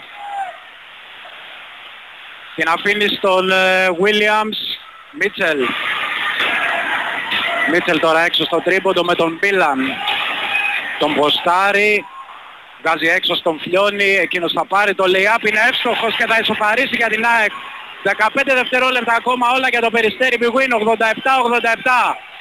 Τελευταία επίθεση του αγώνα, εδώ το Περιστέρι έχει την ευκαιρία να σκοράρει και να πάρει και την πρόκριση. τέσσερα τρία με τον Φρανσίσκο, θα πάρει το φάουλ από τον Φλιώνη, είχε φάουλ να δώσει η ΑΕΚ, αλλά αυτό είναι το πέμπτο του Δημήτρη Φλιώνη, θα αποβληθεί. δύο κόμμα δύο δευτερόλεπτα με τους φιλοξενούμενους να επαναφέρουν απ' έξω. ογδόντα επτά ογδόντα επτά. Φινάλε θρίλερ στα λιώσια. Κυρία Τσαρούχα κάνει νόημα στους πάγκους να κάτσουν κάτω. Για να δούμε, ο Μωραήτης στην επαναφορά για τον Περιστέρι Big Win. Δίνει στο Φρανσίσκο, εκείνος γλιστράει λίγο, τελικά καταφέρει να κάνει το τρίποντο. Airball είναι. Λήξη κανονικής διάρκειας ΑΕΚ Περιστέρι Big Win, ογδόντα επτά ογδόντα επτά. Πάμε σε παράταση. Ο Φρανσίσκο καλή άμυνα της ΑΕΚ, η οποία κατάφερε να φτάσει στην ισοφάριση στα τελευταία λεπτά, να φτάσει σε αυτό το ογδόντα επτά ογδόντα επτά με πρωταγωνιστές της τους Williams, ο οποίος έχει είκοσι δύο πόντους, και Λεμάρ που έχει είκοσι. Από την άλλη για το Περιστέρι ο Ντένμον έχει γίνει πρώτος σκόρερ του πλέον με δεκαεννιά πόντους, ο Φρανσίσκο έχει δεκαεπτά. Ο Μπίλαν έχει κάνει τον double-double από το πρώτο ημίχρονο, έχει μείνει στους δώδεκα πόντους όμως, δεν έχει σκοράρει ούτε έναν στο δεύτερο. Μάλιστα. Δημήτρη, πάρα πολύ ωραίο μάτς, αν μη τι άλλο. Η ΑΕΚ πολύ σκληρή για να πεθάνει, όπως ε, λέμε, με ναι, πολύ καλή άμυνα στο τέταρτο δεκάλεπτο. Αυτό που είχε πει ότι τι θα πρέπει να αλλάξει. Mm-hmm. Σε πολύ ε... λίγο θα είμαστε κοντά σου για να περιγράψεις την παράταση. Λοιπόν, πάμε, πριν πάμε. Ξαναπάμε. Για να προλάβουμε να πάμε ξανά στο κλειστό των Ανελιωσίων. Νωρίτερα από ότι τις άλλες φορές. Κώστας Νικολακόπουλος με ρεπορτάζ Ολυμπιακού. Και έχουμε συμφωνία. Χαίρετε. Γεια σας, τι κάνετε. Καλά, καλά, εσείς. Όχι, δεν έχουμε όχι. κάποια συμφωνία. Μα είδα θα την είχαμε πει. Ε, λέμε τώρα, ρε παιδί μου. Ναι. ναι, δεν υπάρχει ακόμα όχι. κάποια συμφωνία με τον Σρέντερ που προφανώς ρωτάτε. Mm-hmm, ναι. Έχει γίνει μια συζήτηση σε καλό κλίμα και αναμένουμε να δούμε τις εξελίξεις. Τα αποτελέσματα της συζήτησης. Ναι, ναι, γιατί είπαμε ότι η αρχική, ποια ήταν η αρχική σκέψη από πλευράς Ολυμπιακού, δεν είναι σε αυτό το μήκος κύματος ο Σρέντερ. Αυτό δεν να σημαίνει. Αναλάβει δηλαδή τώρα για αυτά τα επόμενα τέσσερα παιχνίδια. Από τώρα, όχι τώρα, από τώρα. Ναι. Δεν θα αναλάμβανε για τέσσερα μάτς, θα ήταν ένα συμβόλαιο το οποίο απλά δεν θα ίσχυε από πρώτη Ιουνίου ξέρω εγώ, Α, αλλά από απλά, τώρα, από πρώτη ναι. Μαΐου ξέρω εγώ. Ναι, μάλιστα. Ναι. Αυτό ήταν το σκεπτικό, δεν φαίνεται... Δεν το συμμερίζεται. Αυτή, σε αυτή τη φάση είναι, δεν φαίνεται να έχει ίδια διάθεση ο πρώην προπονητής του Άγιαξ και της Κλαμπρίζ και της Χόφενχάιμ και τις Τβέντε, σε αυτές τις τέσσερις ομάδες έχει δουλέψει ως πρώτος mm-hmm. προπονητής. Οπότε περιμένουμε να δούμε τι τελικά θα προκύψει. Είναι ακόμη εδώ ή ήταν ή έφυγε? Όχι, νομίζω ότι έχει φύγει, γιατί Α. πόσες μέρες να είναι εδώ. Ε, απλά ε, λέω ήρθε χθες, δεν ξέρω μήπως τυχόν... Ε, προχθές, το, προχθές είχε έρθει, προχθές το βράδυ. Α, προχθές ήρθε. Ναι, εντάξει, οκ. Ναι, okay. ναι, προχθές το βράδυ ήρθε. Ναι, εντάξει, ναι. τότε λογικό, οκ. Okay. Ναι, ναι. Οπότε έφυγε, αυτό δεν σημαίνει υποχρεωτικά κάτι ε, και περιμένουμε, παραλαμβάνω, τις εξελίξεις. Mm-hmm. Υπάρχουν και άλλοι προπονητές που απασχολούν τον Ολυμπιακό, όπως ξέρουμε. Mm-hmm. Δεν μου λες, και ο Αργεντίνος, ε... ο Μαρτίνες, της Τίγκρε, mm-hmm. ξέρουμε το, την περίπτωση του Γκατούζο, του Ρεμπρόφ, ε, έτσι είναι. Ναι, ο Γκατούζο παραμένει στο κάδρο, έτσι. Ναι, ναι, ναι. Mm-hmm. ναι παραμένει στο κάδρο. Αλλά σίγουρα δεν ήταν όπως ήταν... Προημερών. Ε, εκεί γύρω στο Πάσχα, ναι, όπου ήταν η... Βασική επιλογή, ας πούμε. Ήταν η, η, η πρώτη σίγουρα επιλογή, ναι. Mm-hmm. ναι, ναι, ναι, ναι. Μάλιστα. Ο Ολυμπιακός κατά τα άλλα έχει το... να προσπαθήσει να σηκώσει κεφάλι για να κερδίσει τουλάχιστον το Βόλο, γιατί αν δεν κερδίσει και το Βόλο πια δεν θα έχει καμία πιθανότητα ούτε για την τρίτη θέση. Γιατί νομίζω ότι ο ΠΑΟΚ θα τον κερδίσει το Βόλο όταν θα έχουν να παίξει το μεταξύ τους παιχνίδι. Ε, οπότε, ενώ ο ΠΑΟΚ με το Βόλο, mm-hmm. οπότε την Κυριακή νομίζω ότι θα πρέπει να, να επιστρέψει στις νίκες Ολυμπιακού. Αν δεν τα καταφέρει ούτε την Κυριακή, εντάξει, τότε δεν νομίζω mm-hmm. ότι μπορούμε να μιλάμε και για πολλά πολλά. Πέραν τις τέταρτες θέσεις, που όπως και η πέμπτη οδηγούν στο Conference Link στα εκατό τοις εκατό. Όχι ότι η τρίτη... Κατά τη, γνώμη μου, κατά τη γνώμη μου, όπως έχω ξαναπεί, ούτε η τρίτη θέση θα οδηγήσει στο Europa Link. Ναι. Γιατί εγώ βλέπω κυπελούχο Ελλάδα στον ΠΑΟΚ, να, δηλαδή να υπάρχει παράδοση να τηρηθεί. Αυτό εγώ θα έβλεπα. Mm-hmm. Αλλά ο Ολυμπιακός πρέπει να εξαντλήσει κάθε πιθανότητα που έχει, όπως και ο ΠΑΟΚ φαντάζομαι το ίδιο, για την τρίτη θέση, γιατί δεν ξέρεις. Α? Μπάλα είναι και γυρίζει. Mm-hmm. Κατά τα άλλα δεν μπορούμε να πούμε και πολλά πολλά για την χθεσινή για εικόνα χθεσινό, ναι.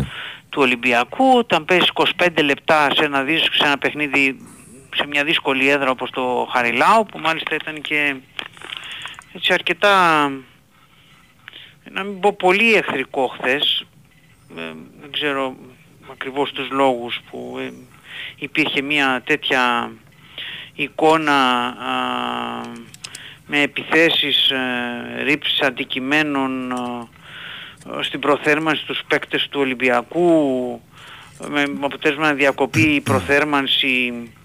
Ε, είδαμε και μέσα στο παιχνίδι προκλητικές συμπεριφορές νομίζω.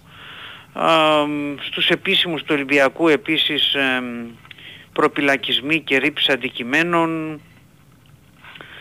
Το καταλαβαίνω, ανεξάρτητα από το αγωνιστικό αυτό. Ναι, άλλο ναι. κομμάτι το ένα, άλλο ναι, κομμάτι το άλλο. Αλλά δεν ναι. ξέρω, τέλος πάντων, αυτή ήταν πάντως η εικόνα στην εξέδρα, mm-hmm. ε, από την εξέδρα του Άρη, από αρκετούς οπαδούς του Άρη. Τώρα θα δούμε και κάποιοι παίχτες ίσως... Ε, αλλαγές ή ενοχλήσεις. Καλύτερα, ο Χουάκα είχε μείνει στον πάγκο χθες και είχε κάποιες ενοχλήσεις και λίγη κούραση. Ο Εμβιλά τον βλέπουμε σαν να έχει αρχίσει να ε, χάνει τα λάδια που λέμε, ναι. Πολλά παιχνίδια, ε, κούραση, ενοχλήσεις και όλα αυτά. Δεν ξέρω τι θα σκεφτούν και ο Ανιγκότη για την Κυριακή, για το μάτς με το Βόλο. Θα τα δούμε αυτά. Σήμερα, για να είμαι ειλικρινής, ήταν πολύ έτσι μουδιασμένη η κατάσταση για να μπορούμε να πούμε πολλά περισσότερα. Εντάξει, λογικό είναι, γιατί δεν είναι μόνο, είπαμε, η ήττα, είναι και το, το, το πώς έρχεται αυτή. Ε, είναι, είναι οι ήττες. Ναι, και είναι, μπράβο, και είναι μαζεμένες. Ναι, είναι μαζεμένες, όντως. Ο Ολυμπιακός δεν έχει μάθει σε τέτοια αποτελέσματα. Ναι, δεν θυμάμαι από πότε. Πρέπει να πάμε πολύ πίσω, τόσες μαζεμένες έτσι. Η αλήθεια είναι αυτή, ναι. Θυμίζουμε λίγο την κατάσταση του δύο χιλιάδες δέκα στα play-off. Ναι. Ναι. Τότε ο Ολυμπιακός είχε τερματίσει βέβαια τελευταίος. Τελευταίος, ναι, αλλά ναι, ως αλλά, εικόνα... Αλλά τώρα δεν γίνεται και να θέλει, ας πούμε. Ε, να... Ναι. Ναι. Mm-hmm. Τι να κάνουμε, έτσι είναι αυτά τα πράγματα. Α, Έχει, φαίνεται να, η ομάδα να έχει χάσει εντελώς την, τον προσανατολισμό. Ναι, και εγώ αυτή τη λέξη χρησιμοποιούσα. Ναι, ναι. Ναι. Δηλαδή φάνηκε ότι ήταν η ομάδα μέχρι, άντε και μέχρι το παιχνίδι με τον ΠΑΟΚ, mm-hmm. ε, να με βγάλει μια αντίδραση που έφυγε ο Μίτσελ, χαμός, ξέρω εγώ κλπ. Ναι. Ε, από εκεί είναι μια κατηφορική κατάσταση, mm-hmm. δυστυχώς. Ναι.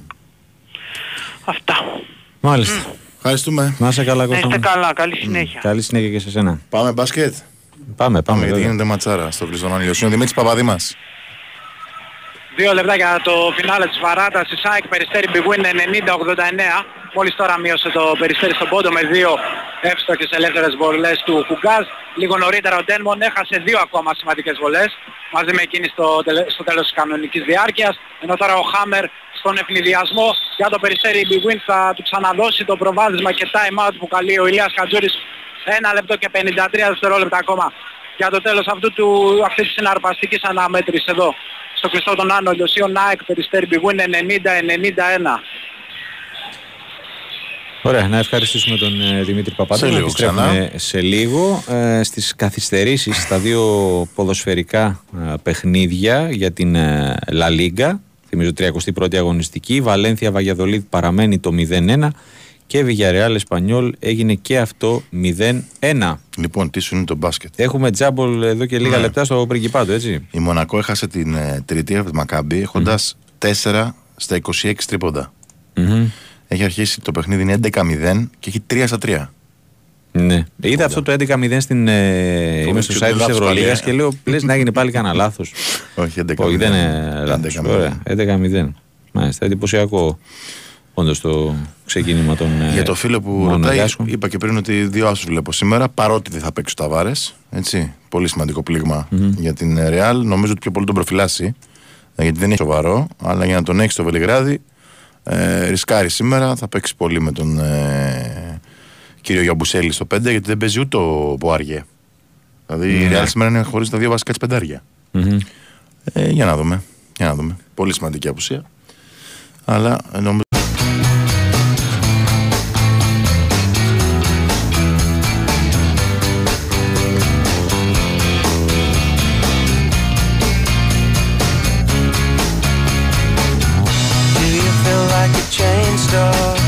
Λοιπόν, επιστρέψαμε τριάντα τέσσερα λεπτά μετά τις εννέα. Είστε πάντα συντονισμένοι στον Big Win Sport εφ εμ στους ενενήντα τέσσερα κόμμα έξι. Δεύτερη παράταση στο κλειστό των Άνω Λιωσίων. ΑΕΚ Περιστέρι Big Win στο ενενήντα οκτώ ενενήντα επτά ε, το σκορ. Λοιπόν, πριν ξαναπάμε στο Δημήτρη Παπαδήμα, μια είδηση ε, του πιεστηρίου ε, και αφορά τον ε, Πανετολικό.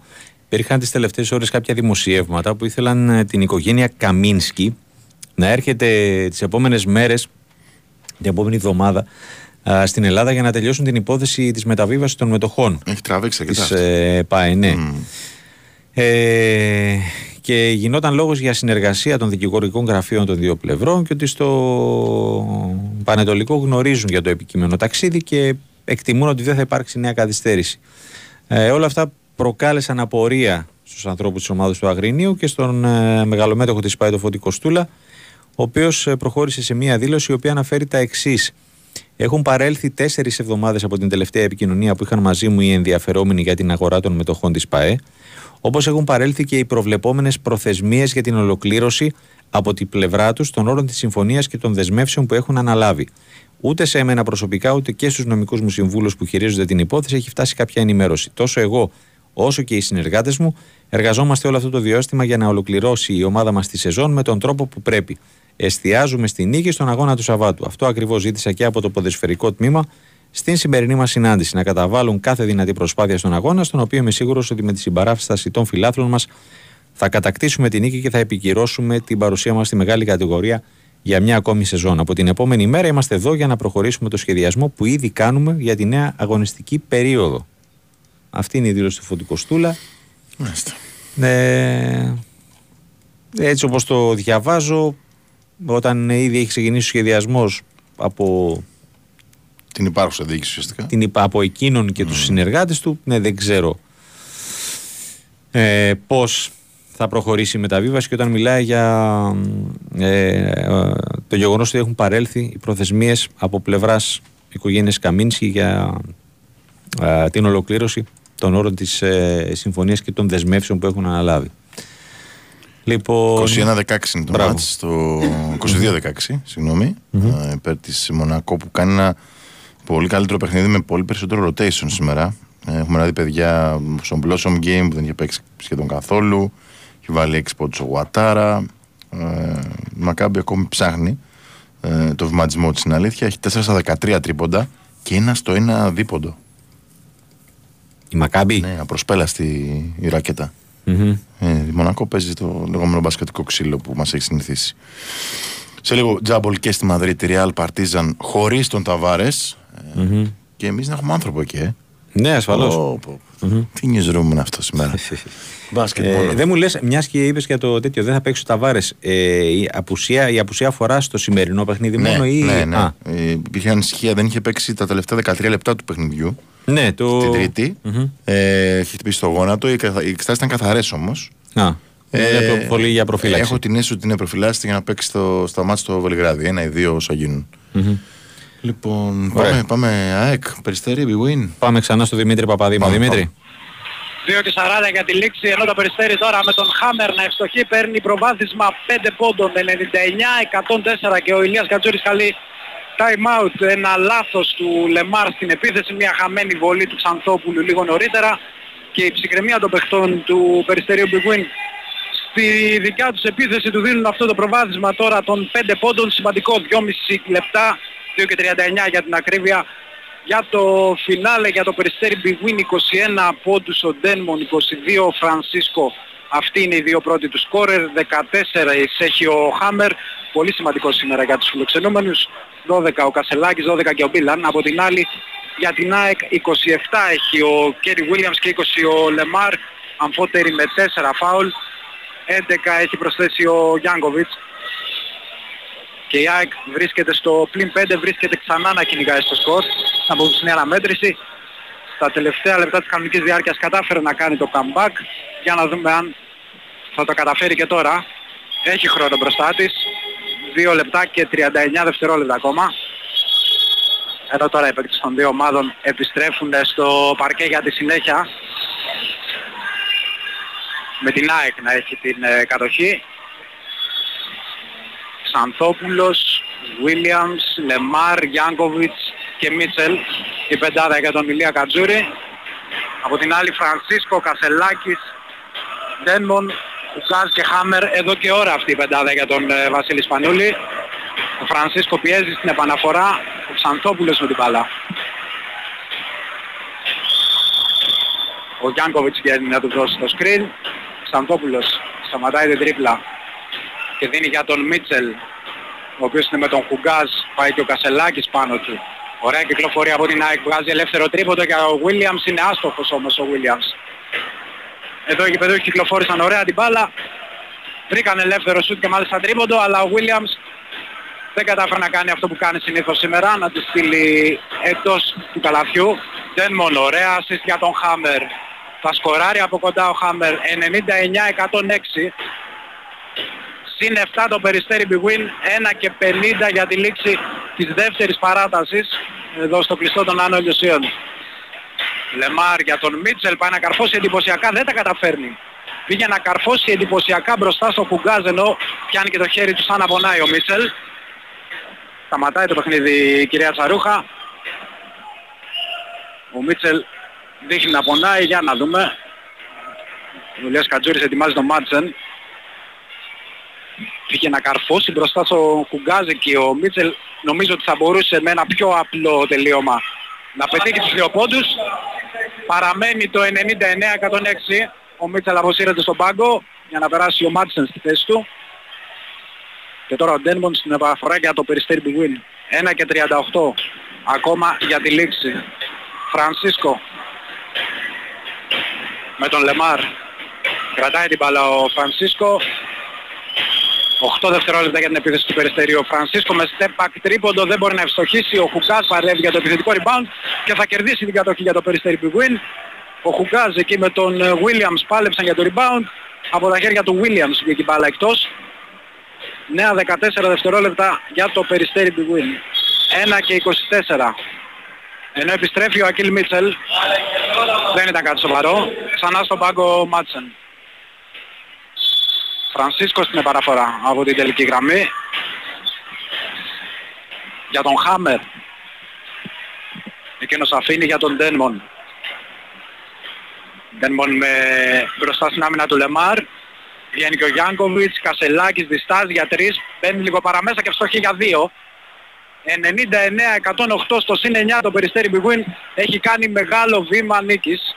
ένα και έξι. Ένα λεπτό και έξι δευτερόλεπτα ακόμα για το φινάλε. Η ΑΕΚ θέλει σκορ τώρα. Με τον Williams να παίρνει δύσκολο lay-up. Δεν μπορεί να ευστοχίσει. Ανάμεσα σε τέσσερις αμυντικούς του Περιστερίου Big Win πήρε το lay-up εκεί ο Kenny Williams. Δεν κατάφερε να ευστοχίσει. Ενώ τώρα ένα φάουλ του Ξανθόπουλου στην άλλη πλευρά του παρκέ. Το τέταρτο προσωπικό του. Και ο Ντένμον θα εκτελέσει βολές έχοντας την ευκαιρία να δώσει στο Περιστέρι Big Win διψήφιο προβάδισμα με πενήντα το τέλος. Να σκοράρει το Περιστέρι Big Win και φτιάχνει διψήφια τώρα με τη στοχιβολή του Ντένμον. Εύστοχος και στη δεύτερη. Φτάνει τους είκοσι τρεις. Ο Ντένμον πρωταγωνιστής και σήμερα για την ομάδα του Βασίλης Φανούλη. είκοσι εννέα είχε βάλει στο πρώτο παιχνίδι μεταξύ των δύο ομάδων. Ξανθόπουλος. σαράντα δευτερόλεπτα ακόμα. Ο Μίτσελ θα κάνει επιθετικό φάουλ στην προσπάθειά του να δώσει screen και εδώ νομίζω με τριάντα εννέα δευτερόλεπτα μένουν και με τη διαφορά να είναι διψήφια υπέρ του Περιστερίου. Οι φιλοξενούμενοι βρίσκονται πολύ κοντά σε μια μεγάλη νίκη στη δεύτερη παράταση. Μια νίκη που θα τους δώσει την πρόκριση στα ημιτελικά της φετινής Basket League. Εκεί όπου να θυμίσουμε περιμένει από χθες ο Παναθηναϊκός. Ντένμον για τον Φρανσίσκο. τριάντα δευτερόλεπτα ακόμα, θα χρησιμοποιήσει όλο το χρόνο της επιθέσης του το Περιστέρι Big Win. Δεν έχει λόγο να βιαστεί ο Ντένμον. Μαζί με τον Φρανσίσκο, οι δύο που τράβηξαν και σήμερα το κουπί επιθετικά για το Περιστέρι Big Win. Ντένμον για τρεις είναι εύστοχος και νομίζω αυτό ήταν και το τελεικτικό χτύπημα στην ΑΕΚ. ενενήντα εννέα εκατόν δεκατρία αυτό το τρίποντο του Ντένμον. Αυτό θα είναι και το τελικό σκορ εδώ στο κλειστό των Άνω Ελιοσίων. ΑΕΚ Περιστέρι Big Win ενενήντα εννέα εκατόν δεκατρία στη δεύτερη παράταση. Κορυφαίοι για, το, για τους νικητές οι οποίοι πανηγυρίζουν την πρόκριση στα ημιτελικά της φετινής Basket League. Η Ντένμον με είκοσι έξι πόντους, ο Φρανσίσκο με είκοσι δύο, δεκαέξι πρόσθεσε ο καθοριστικός απόψε Χάμερ, δεκατέσσερα ο Κασελάκης, δώδεκα ο Μπίλαν μαζί με δέκα rebound.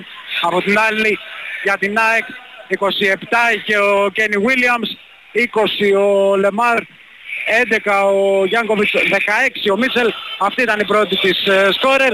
Η σεζόν για την ΑΕΚ ολοκληρώνεται εδώ. Ε, νομίζω αποτυχημένη στις εντός των συνόρων υποχρεώσεις της. Βέβαια έχει την πολύ καλή της πορεία στο Basketball Champions League, για να θυμάται, μέχρι τα προημιτελικά. Το Περιστέρι Big Win συνεχίζει την πολύ καλή φετινή του πορεία στο πρωτάθλημα και πλέον έχει μπροστά του το πολύ μεγάλο εμπόδιο του Παναθηναϊκού στα ημιτελικά των play-off της φετινής Basket League. Τελικό αποτέλεσμα εδώ από το κλειστό των Άνω Ελιοσίων. ΑΕΚ Περιστέρι Big Win ενενήντα εννέα εκατόν δεκατρία στη δεύτερη παράταση. Δημήτρη Παπαδάκη, μας ευχαριστούμε πάρα πολύ. Μεγάλη πρόκριση για το Περιστέρι Big Win. Αντίθετα θα πω ότι είναι ήδη πολύ επιτυχημένη η πρώτη σεζόν ως προπονητής ε, του Βασίλη Σπανούλη. Mm-hmm. ε, καθώς ε, πήγε στον τελικό του κυπέλου για πρώτη φορά στην ιστορία της η ομάδα του Περιστερίου. Είναι στα ημιτελικά του πρωταθλήματος που το έχει ξανακάνει, αλλά επιστρέφει εκεί. Αξιοπρεπέστατη η ευρωπαϊκή παρουσία της Ευρώπης. Mm-hmm. Και βλέπουμε. Ε, στην δεύτερη παράταση πραγματικά επίδειξη δύναμης. δεκαεπτά τρία το επιμέρους σκορ. Mm-hmm. ενενήντα επτά ενενήντα έξι ενενήντα έξι. Είναι μια εξαιρετική ομάδα το Περιστέρι Big Win. Mm-hmm. Λοιπόν, πάμε γιατί πρέπει να τρέξουμε τώρα. Ε, ναι, έτσι όπως βγήκε το μπάσκετ. είκοσι οκτώ είκοσι έξι το άλλο μπάσκετ που mm-hmm. έχουμε σε εξέλιξη. Μετά από δώδεκα λεπτά Μονακό ε, Μακάμπι. Ε, πάμε στα πάμε ε, ποδοσφαιρικά. Πάμε Γιώργος Σακύρης. Ε, δεν ξέρω τι μπορούμε να σχολιάσουμε για το, για το χθεσινό παιχνίδι ε, και την ευρεία νίκη επί του ΠΑΟΚ με τέσσερα μηδέν. Χαίρετε. Γεια σου φίλε. Δεν χρειάζεται πολλά να σχολιάσεις. Η ΑΕΚ συνεχίζει σε μια πολύ καλή αγωνιστική mm-hmm. κατάσταση μετά την πρεμιέρα στα πλέον του Παναθηναϊκού που ήρθε ισόπαλη. Ε, έχει μόνο νίκες, έχει επιβληθεί σε όλα τα ντέρμπι και καταφέρει μάλιστα σε δύο εξ αυτών εκτός έδρας να πάρει διπλά που ήταν με την πλάτη στον τοίχο, υπό την έννοια ότι αν έχανε θα μπορούσε να χάσει μεγαλύτερη διαφορά και να μην είναι ισόπαθμη στο mm. μάτσο τελικό που λέμε ναι. α, με τον Παναθηναϊκό. Α, αντιθέτως η ΑΕΚ έδειξε να επανέλθει σε μια κατάσταση πάρα πολύ δυνατή σε επίπεδο α, αγωνιστικής εικόνας, α, έντασης που βγάζει η ομάδα ξανά στον αγωνιστικό χώρο, επιλογών α, και βέβαια αποτελεσματικότητας πλέον στην παραγωγή. Α, διότι παρήγαγε ποδόσφαιρο, έκανε ευκαιρίες, αλλά θυμάστε λέγαμε ότι θα το πληρώσει πολλές φορές άμα δεν είναι τόσο αποτελεσματική. Mm. Ε, τόσο στο Φάλιρο όσο και τώρα στο τελευταίο μάτσο, έχει βάλει επτά γκολ, έχει δεχθεί μόνο, μόνο ένα σε αυτά τα δύο τελευταία παιχνίδια και δείχνει ότι είναι στην καλύτερη της ε, φάση για αυτό το παιχνίδι που έρχεται με τον Παναθηναϊκό. Ε, εξελίχθηκαν έτσι τα πράγματα, δεν νομίζω ότι χρήζει ουσιαστικής ανάλυσης το παιχνίδι λόγω και της αποβολής ε, του ναι. Κάργα. Σαφέστατα, αλλά... Κοίταξε, θεωρώ ότι και με, έντεκα, που... και με έντεκα να έπεσε ο ναι. ΠΑΟΚ. Ε... Αυτό αφορά τον ΠΑΟΚ, μόλις θα σου πω ότι και εγώ πιστεύω το πάθανε. Πώς? Γιατί δεν είχε πολύ κίνητρο. Ναι. Ε, εγώ πιστεύω δηλαδή ότι θα κυριαρχούσε ή τέλος πάντων θα επικρατούσε. Ναι. Είναι και το momentum. Είτε εύκολα είτε δύσκολα, ναι, θα έφτανε ναι, στη ναι. νίκη. Και εγώ αυτό νομίζω. Ωστόσο, ε, αυτό που είχε να κάνει με την, με την, με την εικόνα του ΠΑΟΚ από το γεγονός της αποβολής και μετά είναι κυρίως για τον ΠΑΟΚ και τις υπηρεσίες ναι, ναι, ναι. του. Ε, για τον ΠΑΟΚ αυτό που έχει σημασία είναι ότι εκμεταλλεύτηκε σε απόλυτο βαθμό το αριθμητικό πλεονέκτημα, όχι μόνο σε το σκορ, ναι. αλλά και διαχείριση του αγώνα. Και τα λάθη του αντιπάλου. Μπράβο, των δυνάμεων των, ε, της ομάδας mm-hmm. και, των, ε, και της ξεκούρασης των παιχτών της. Ναι. Ε, βέβαια, τον, τον, ε, τα λάθη των αντιπάλων ε, είναι το, το παιχνίδι της ΑΕΚ αυτό. Η ΑΕΚ υποχρεώνει κάθε αντιπάλο να κάνει λάθη και το εκμεταλλεύεται με τον ΠΑΟΚ. Τον έχει δει δύο φορές στη Φιλαδέλφια με ακριβώς τον ίδιο τρόπο. Ναι. Ε, στο πρώτο παιχνίδι στην κανονική ροή του πρωταθλήματος ε, που Ιεράκης ήταν το που είχε κάνει το λάθος. Ναι. Και έβαλε γκολιά, τώρα το έκανε Κοτάρσκι, Ιωσβάμπ, όποιος θέλει επιλέγει ο καθένας. Ναι. Ε, εγώ θα επιλέξω τον πρώτο. Ναι, ναι, ναι, ναι, και εγώ νομίζω ναι, αλλά mm. ξαναλέω... Είναι ναι, ναι, ναι, ναι, εντάξει, οκ. Okay. Ένα πάντρεμα και εντολών που έχουν οι ποδοσφαιριστές, έτσι. Στο πώς να παίξουν. Για μένα το έχω ξαναπεί, δεν είναι ευθύς τρόπος να παίξει την ΑΕΚ με build-up από πίσω. Νομίζω ότι έχει αποδείξει ο Παναθηναϊκός αυτό, που δεν την έχει παίξει έτσι και καταφέρει να την περιορίσει. Mm-hmm. Μάλιστα. Ένα πάρα πάρα πολύ σημαντικό κομμάτι που για μένα δεν ξέρω αν ισχύει σίγουρα μέχρι τη στιγμή στις αυτές τις πρώτες δύο αγωνιστικές που δεν τον έχει διαθέσει μια και με το μάτσο κυπέλλου μέσα τρία δηλαδή μάτς δείχνει ότι λειτουργεί αρκετά καλά για την Ένωση, είναι το γεγονός της ε, απουσίας του Αραούχο mm-hmm. και της παρουσίας του Τζούμπερ εκεί. Ναι. Ένα γιατί ο Τζούμπερ παρουσιάζεται με καλύτερα τελειώματα αυτήν την περίοδο και είναι mm-hmm. και σε καλύτερη αγωνιστική κατάσταση σε επίπεδο φόρμας, αυτοπεποίθησης, έντασης και διάθεσης. Ναι. Ε, και ένα δεύτερο γιατί το τέλειο κομμάτι του Σέρχη Αραούχο, το οποίο αναντικατάστατο εννοείται και προσφαρά ήταν συγκλονιστική μέχρι εδώ, είναι η επιθετική του άμυνα. Ναι. Η ένταση που έβγαλε σε αυτή, η σκληράδα του, η πίεση τέλος πάντων μέχρι το λαρύγγι του αντιπάλου του Σαϊκού, να το πω έτσι. Ε, από κάτι χάνει, κάτι κερδίζει λέμε όταν αλλάζει ένα πρόσωπο. Εδώ η ΑΕΚ κερδίζει πάρα πολλά μεσοπαιδευτικά και στο συνδυαστικό ποδόσφαιρο και στο τελείωμα των φάσεων και στην παραγωγή αυτών. Ναι. Οπότε μέχρι στιγμής φαίνεται ότι έχει λειτουργήσει ε, υπέρ της ΑΕΚ. Είναι, νομίζω μιλάνε και αριθμοί από μόνοι τους. Ο γεγονός ότι έχουν βάλει επτά γκολ σε δύο μάτς χωρίς στον Αραούχο η ΑΕΚ δείχνει ένα credit επιθετικά, επαναλαμβάνω, στον Στίβεν uh, Τζούπερ, και αυτό είναι πάρα, πάρα πολύ καλό ματάκι για την ΑΕΚ και ειδικά για το παιχνίδι του Παναθηναϊκού που έχετε. Mm-hmm. Yeah. Ε, Γιώργο, ε, mm. κάπου διάβασα και, όπως και στο μάτς με τον Ολυμπιακό, έτσι και τώρα θα έχουμε επίσκεψη της... Ε, ναι, ε, υπάρχει κάλεσμα από τώρα στην, από την Μεγαλονίκη, στο παντό του ΑΕΚ, το Original Neo, mm. που στις πέντε η ώρα και το σύμπατε Βούσο Καστρί, στην Ερυθρέα. Καστρί είναι το ξενοδοχείο, ε.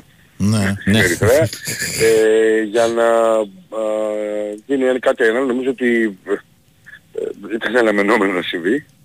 Ε, η ομάδα mm. πάει και τρένο, γιατί εντάξει είναι πολύ σημαντική η ανταπόκριση που, που βγάζει στο αγωνιστικό η ομάδα, οπότε όλος ο κόσμος τους ή άλλους θέλει πάρα πολύ αυτό το μάτσο του κερδίσει η ομάδα, και από τις δύο φυσικά εννοώ τη φιλοξενούμενη, γι' αυτό και γίνεται αυτό το κάλεσμα, αν δεν θα γινόταν κάτι τέτοιο. Mm-hmm. Οπότε ναι, θα είναι και θα είναι και φαντάζομαι ότι θα είναι και πολύ μεγαλύτερο από την προηγούμενη φορά. Μάλιστα. Ωραία. Ωραία. Να είστε καλά. Γιώργο, μου σε ευχαριστούμε. Πάμε αμέσως στο Γιώργο Τσανάκα, καθώς mm-hmm. η επιστολή που διαβάσαμε του Πανθεσσαλικού, η ανακοίνωση της Επιτροπής ναι, Διαχείρισης του Πανθεσσαλικού, ακριβώς έχει επιφέρει αντίδραση από την ΕΠΟ. Πάμε να την ακούσουμε, Γιώργο. Γεια σας Γιώργο. Γεια σας παιδιά. Άμεση ήταν η αντίδραση της Ελληνικής Ομοσπονδίας mm-hmm. που η διαρροή της αναφέρει σχετικά με τη χυδαία ανακοίνωση της εταιρείας διαχείρισης του Πανθεσσαλικού, την οποία αφήνουμε στην κρίση των ε, φιλάθλων. Από την ΕΠΟ ανακοινώνεται πως η Ομοσπονδία ήταν έτοιμη για αυτή την παλινοδία. Τις προσεχείς ημέρες η ΕΠΟ θα ανακοινώσει τις αποφάσεις σχετικά με τη διεξαγωγή του τελικού του Κυπέλλου Ελλάδας, ε, αναφέρεται, και προφανώς ε, από την ε, ΕΠΟ ήταν έτοιμη για αυτή την παλινοδία, όπως χαρακτηρίζουν, ε, φαίνεται πως έχουν στο μυαλό τους και ίσως είναι ήδη έτοιμη και εναλλακτική ε, λύση από τη στιγμή που ε, υπάρχει αυτή η ανακοίνωση, και καταλαβαίνουμε ότι πλέον είναι οριστικό, δεν θα γίνει στο Πανθεσσαλικό το μάτς, και φυσικά πλέον παιδιά θα γίνει και με κόσμο ο τελικός, ναι, γιατί αυτό το χωρίς κόσμο το είχε θέσει ο Δήμαρχος Βόλου, ο Αχιλλέας Μπέος, και όχι η ΕΠΟ. Τη... Έχει ενδιαφέρον να δούμε ποιο όμως είναι, ποια είναι η εναλλακτική. Ναι, εντάξει, αυτό προφανώς έχει ενδιαφέρον. Ο ΑΚΑ δεν ναι. είναι... Ε, δεν ξέρω. Το θέλουν οι ομάδες. Ναι. Κάτσε μην έχουμε και άλλα επεισόδια, Γιώργο μου. Ε, μπορεί, δεν αποκλείεται. Τι ωραία. Ναι, και αφού, ναι, όπως γράφει και στην ανακοίνωση η ΕΠΟ, ότι η μόνη υπεύθυνη για την ε, τήρηση της τάξης είναι η αστυνομία, πάμε ε, να, το... να το δούμε. Οκ. Okay. Ναι. Αυτά. Ευχαριστούμε φίλε. Να είσαι καλά. Να είσαι καλά. Ναι, είναι και αυτή η τέτοια η, η διαρροή της ΕΠΟ είναι απάντηση σε έναν που μας έστειλε μήνυμα ε, ε, πώς το λένε, κομπλεξική, γιατί μιλάμε ειρωνικά για το τελικό, γιατί δεν παίζει η ομάδα μας. Καλά. Ναι, ε, μπορείστε. Ε, γιατί ε, λίγες ώρες μετά την ανακοίνωση της εκτελεστικής ότι θα διεξαχθεί στο, στο Πανθεσσαλικό τότε, με προτινόμενη ώρα έναρξης τότε, έχουμε αυτό ε, και ψάχνουμε γήπεδο. Ας, κρατα, ας κρατήσουμε το ότι η ΕΠΟ είναι, ήταν έτοιμη, όπως ε, λέει, α, τη χαρακτηρίζει για αυτή την παλινόδια. Mm-hmm. Άντε να δούμε πού θα καταλήξει, σε ποιο γήπεδο θα καταλήξει ο τελικός και με ποιες α, συνθήκες θα, θα γίνει. Ε, πάντως αν εσάς ε, σας ικανοποιεί όλο αυτό που συμβαίνει με τον Μάλος τελικό, ανεξαρτήτως ε, το ποιες ναι. ε, είναι οι δύο φινάλιστ, οκ. Okay. Ε, εμείς ε, πραγματικά, εμείς περισσεύουμε. Mm-hmm. Λοιπόν, πάμε Μαδρίτη. Και δεν πάμε. Πάμε, πάμε Μαδρίτη, πριν από λίγο γίνει το τζάμπολ του δεύτερου προημιτελικού ανάμεσα στη Ρεάλ και την Παρτίζαν. Ο Χρήστος Κατριμουστάκης την ε, παρακολουθεί. Πάμε να δούμε πώς άρχισε το μάτς. Χαίρετε κύριε. Γεια σου Χριστάρα. Γεια σας. Γεια σας, τι κάνετε. Καλά, καλά. Τι βλέπεις για την ώρα? Για την ώρα έχει μπει πολύ δυνατά η Παρτιζάν και έτσι πρέπει το time out η Real πολύ νωρίς. Ε, τώρα σιγά σιγά ανακάμπτει. Εντάξει, ε, τελείως διαφορετικό παιχνίδι. Για παράδειγμα από όσους ήταν ε, χθες στο ΣΕΦ, καμία σχέση η ατμόσφαιρα με τα ελληνικά ε, γήπεδα. Εκκλησίτσα, ε. ε. Δεν είναι και τόσο εκκλησίτσα να σου πω την αλήθεια, Νίκο. Ε, καλά, καμία σχέση με τα δικά μας. Mm. Ε, είναι και αρκετοί Σέρβοι εδώ, ναι, και σε ένα σημείο πάνω σε μια γωνία μαζεμένοι, αλλά και αρκετοί ε, διάσπαρτη. Αυτοί φυσικά όταν θέλουν να ακούγονται περισσότερο από το γήπεδο που πρέπει να έχει γύρω στις έξι με εφτά χιλιάδες. Είναι κάπως στενάχωρο να βλέπεις μια ομάδα σαν τη Real να μην μπορεί να γεμίσει το, το γήπεδο της. Αλλά έτσι είναι. Ε, έχει ξεκινήσει πολύ δυναμικά η Παρτιζάν και νομίζω ότι αν μπορεί να κάνει μια πρόβλεψη θα το πάρει τώρα στο μάτς, θα την καθαρίσει και τη σειρά στο Βελιγράδι. Παρουσιάζεται όπως και στο προηγούμενο παιχνίδι πολύ καλύτερη από τους ε, Μαδριλένους που μάλλον έχουν και το άγχος μέχρι στιγμής. Mm-hmm. Δεν ξέρω πώς το βλέπετε κι εσείς. Ε, υπάρχει και ικανοποίηση για το ότι η ομάδα α, της Σερβίας έφτασε μέχρι αυτή τη φάση. Χειροκρότησαν όλοι τον Μπράντοβιτς μόλις μπήκε μέσα στο γήπεδο. Εντάξει, έχει κάνει ολική αναμόρφωση στην ομάδα, δεν το συζητάμε. Ε, και περιμένουν να δουν πως ε, θα κυλήσει και ο Παπαπέτρου έχει ξεκινήσει καλά και ο Πάντερ, ο οποίος καθόρισε και το προηγούμενο παιχνίδι και ε, είναι πολύ ενδιαφέρον μάτς και κάνει και ένα airball τώρα ο Γιούλ. Α, τον αποδοκιμάζουν οι Σέρβοι και να δουν πως θα κυλήσει το παιχνίδι. δεκατρία εφτά είναι. πέντε λεπτά πριν τελειώσει το πρώτο δεκάλεπτο. Ωραία, ωραία. Θα τον ξανακούσουμε μετά τον ε, Χρήστο, mm-hmm. από τους τυχερούς της ε, βραδιάς. Έτσι. Λοιπόν.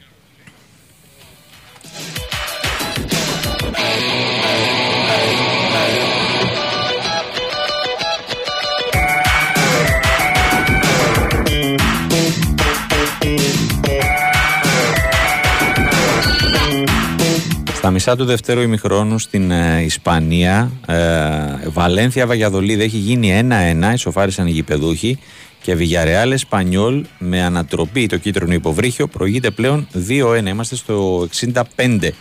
Ε, έχουμε σέντρα εδώ και δέκα με δώδεκα λεπτά περίπου στα δύο παιχνίδια της Premier, ε, Everton Newcastle και Southampton Bournemouth, εδώ δεν έχουμε σκορ, μηδέν μηδέν.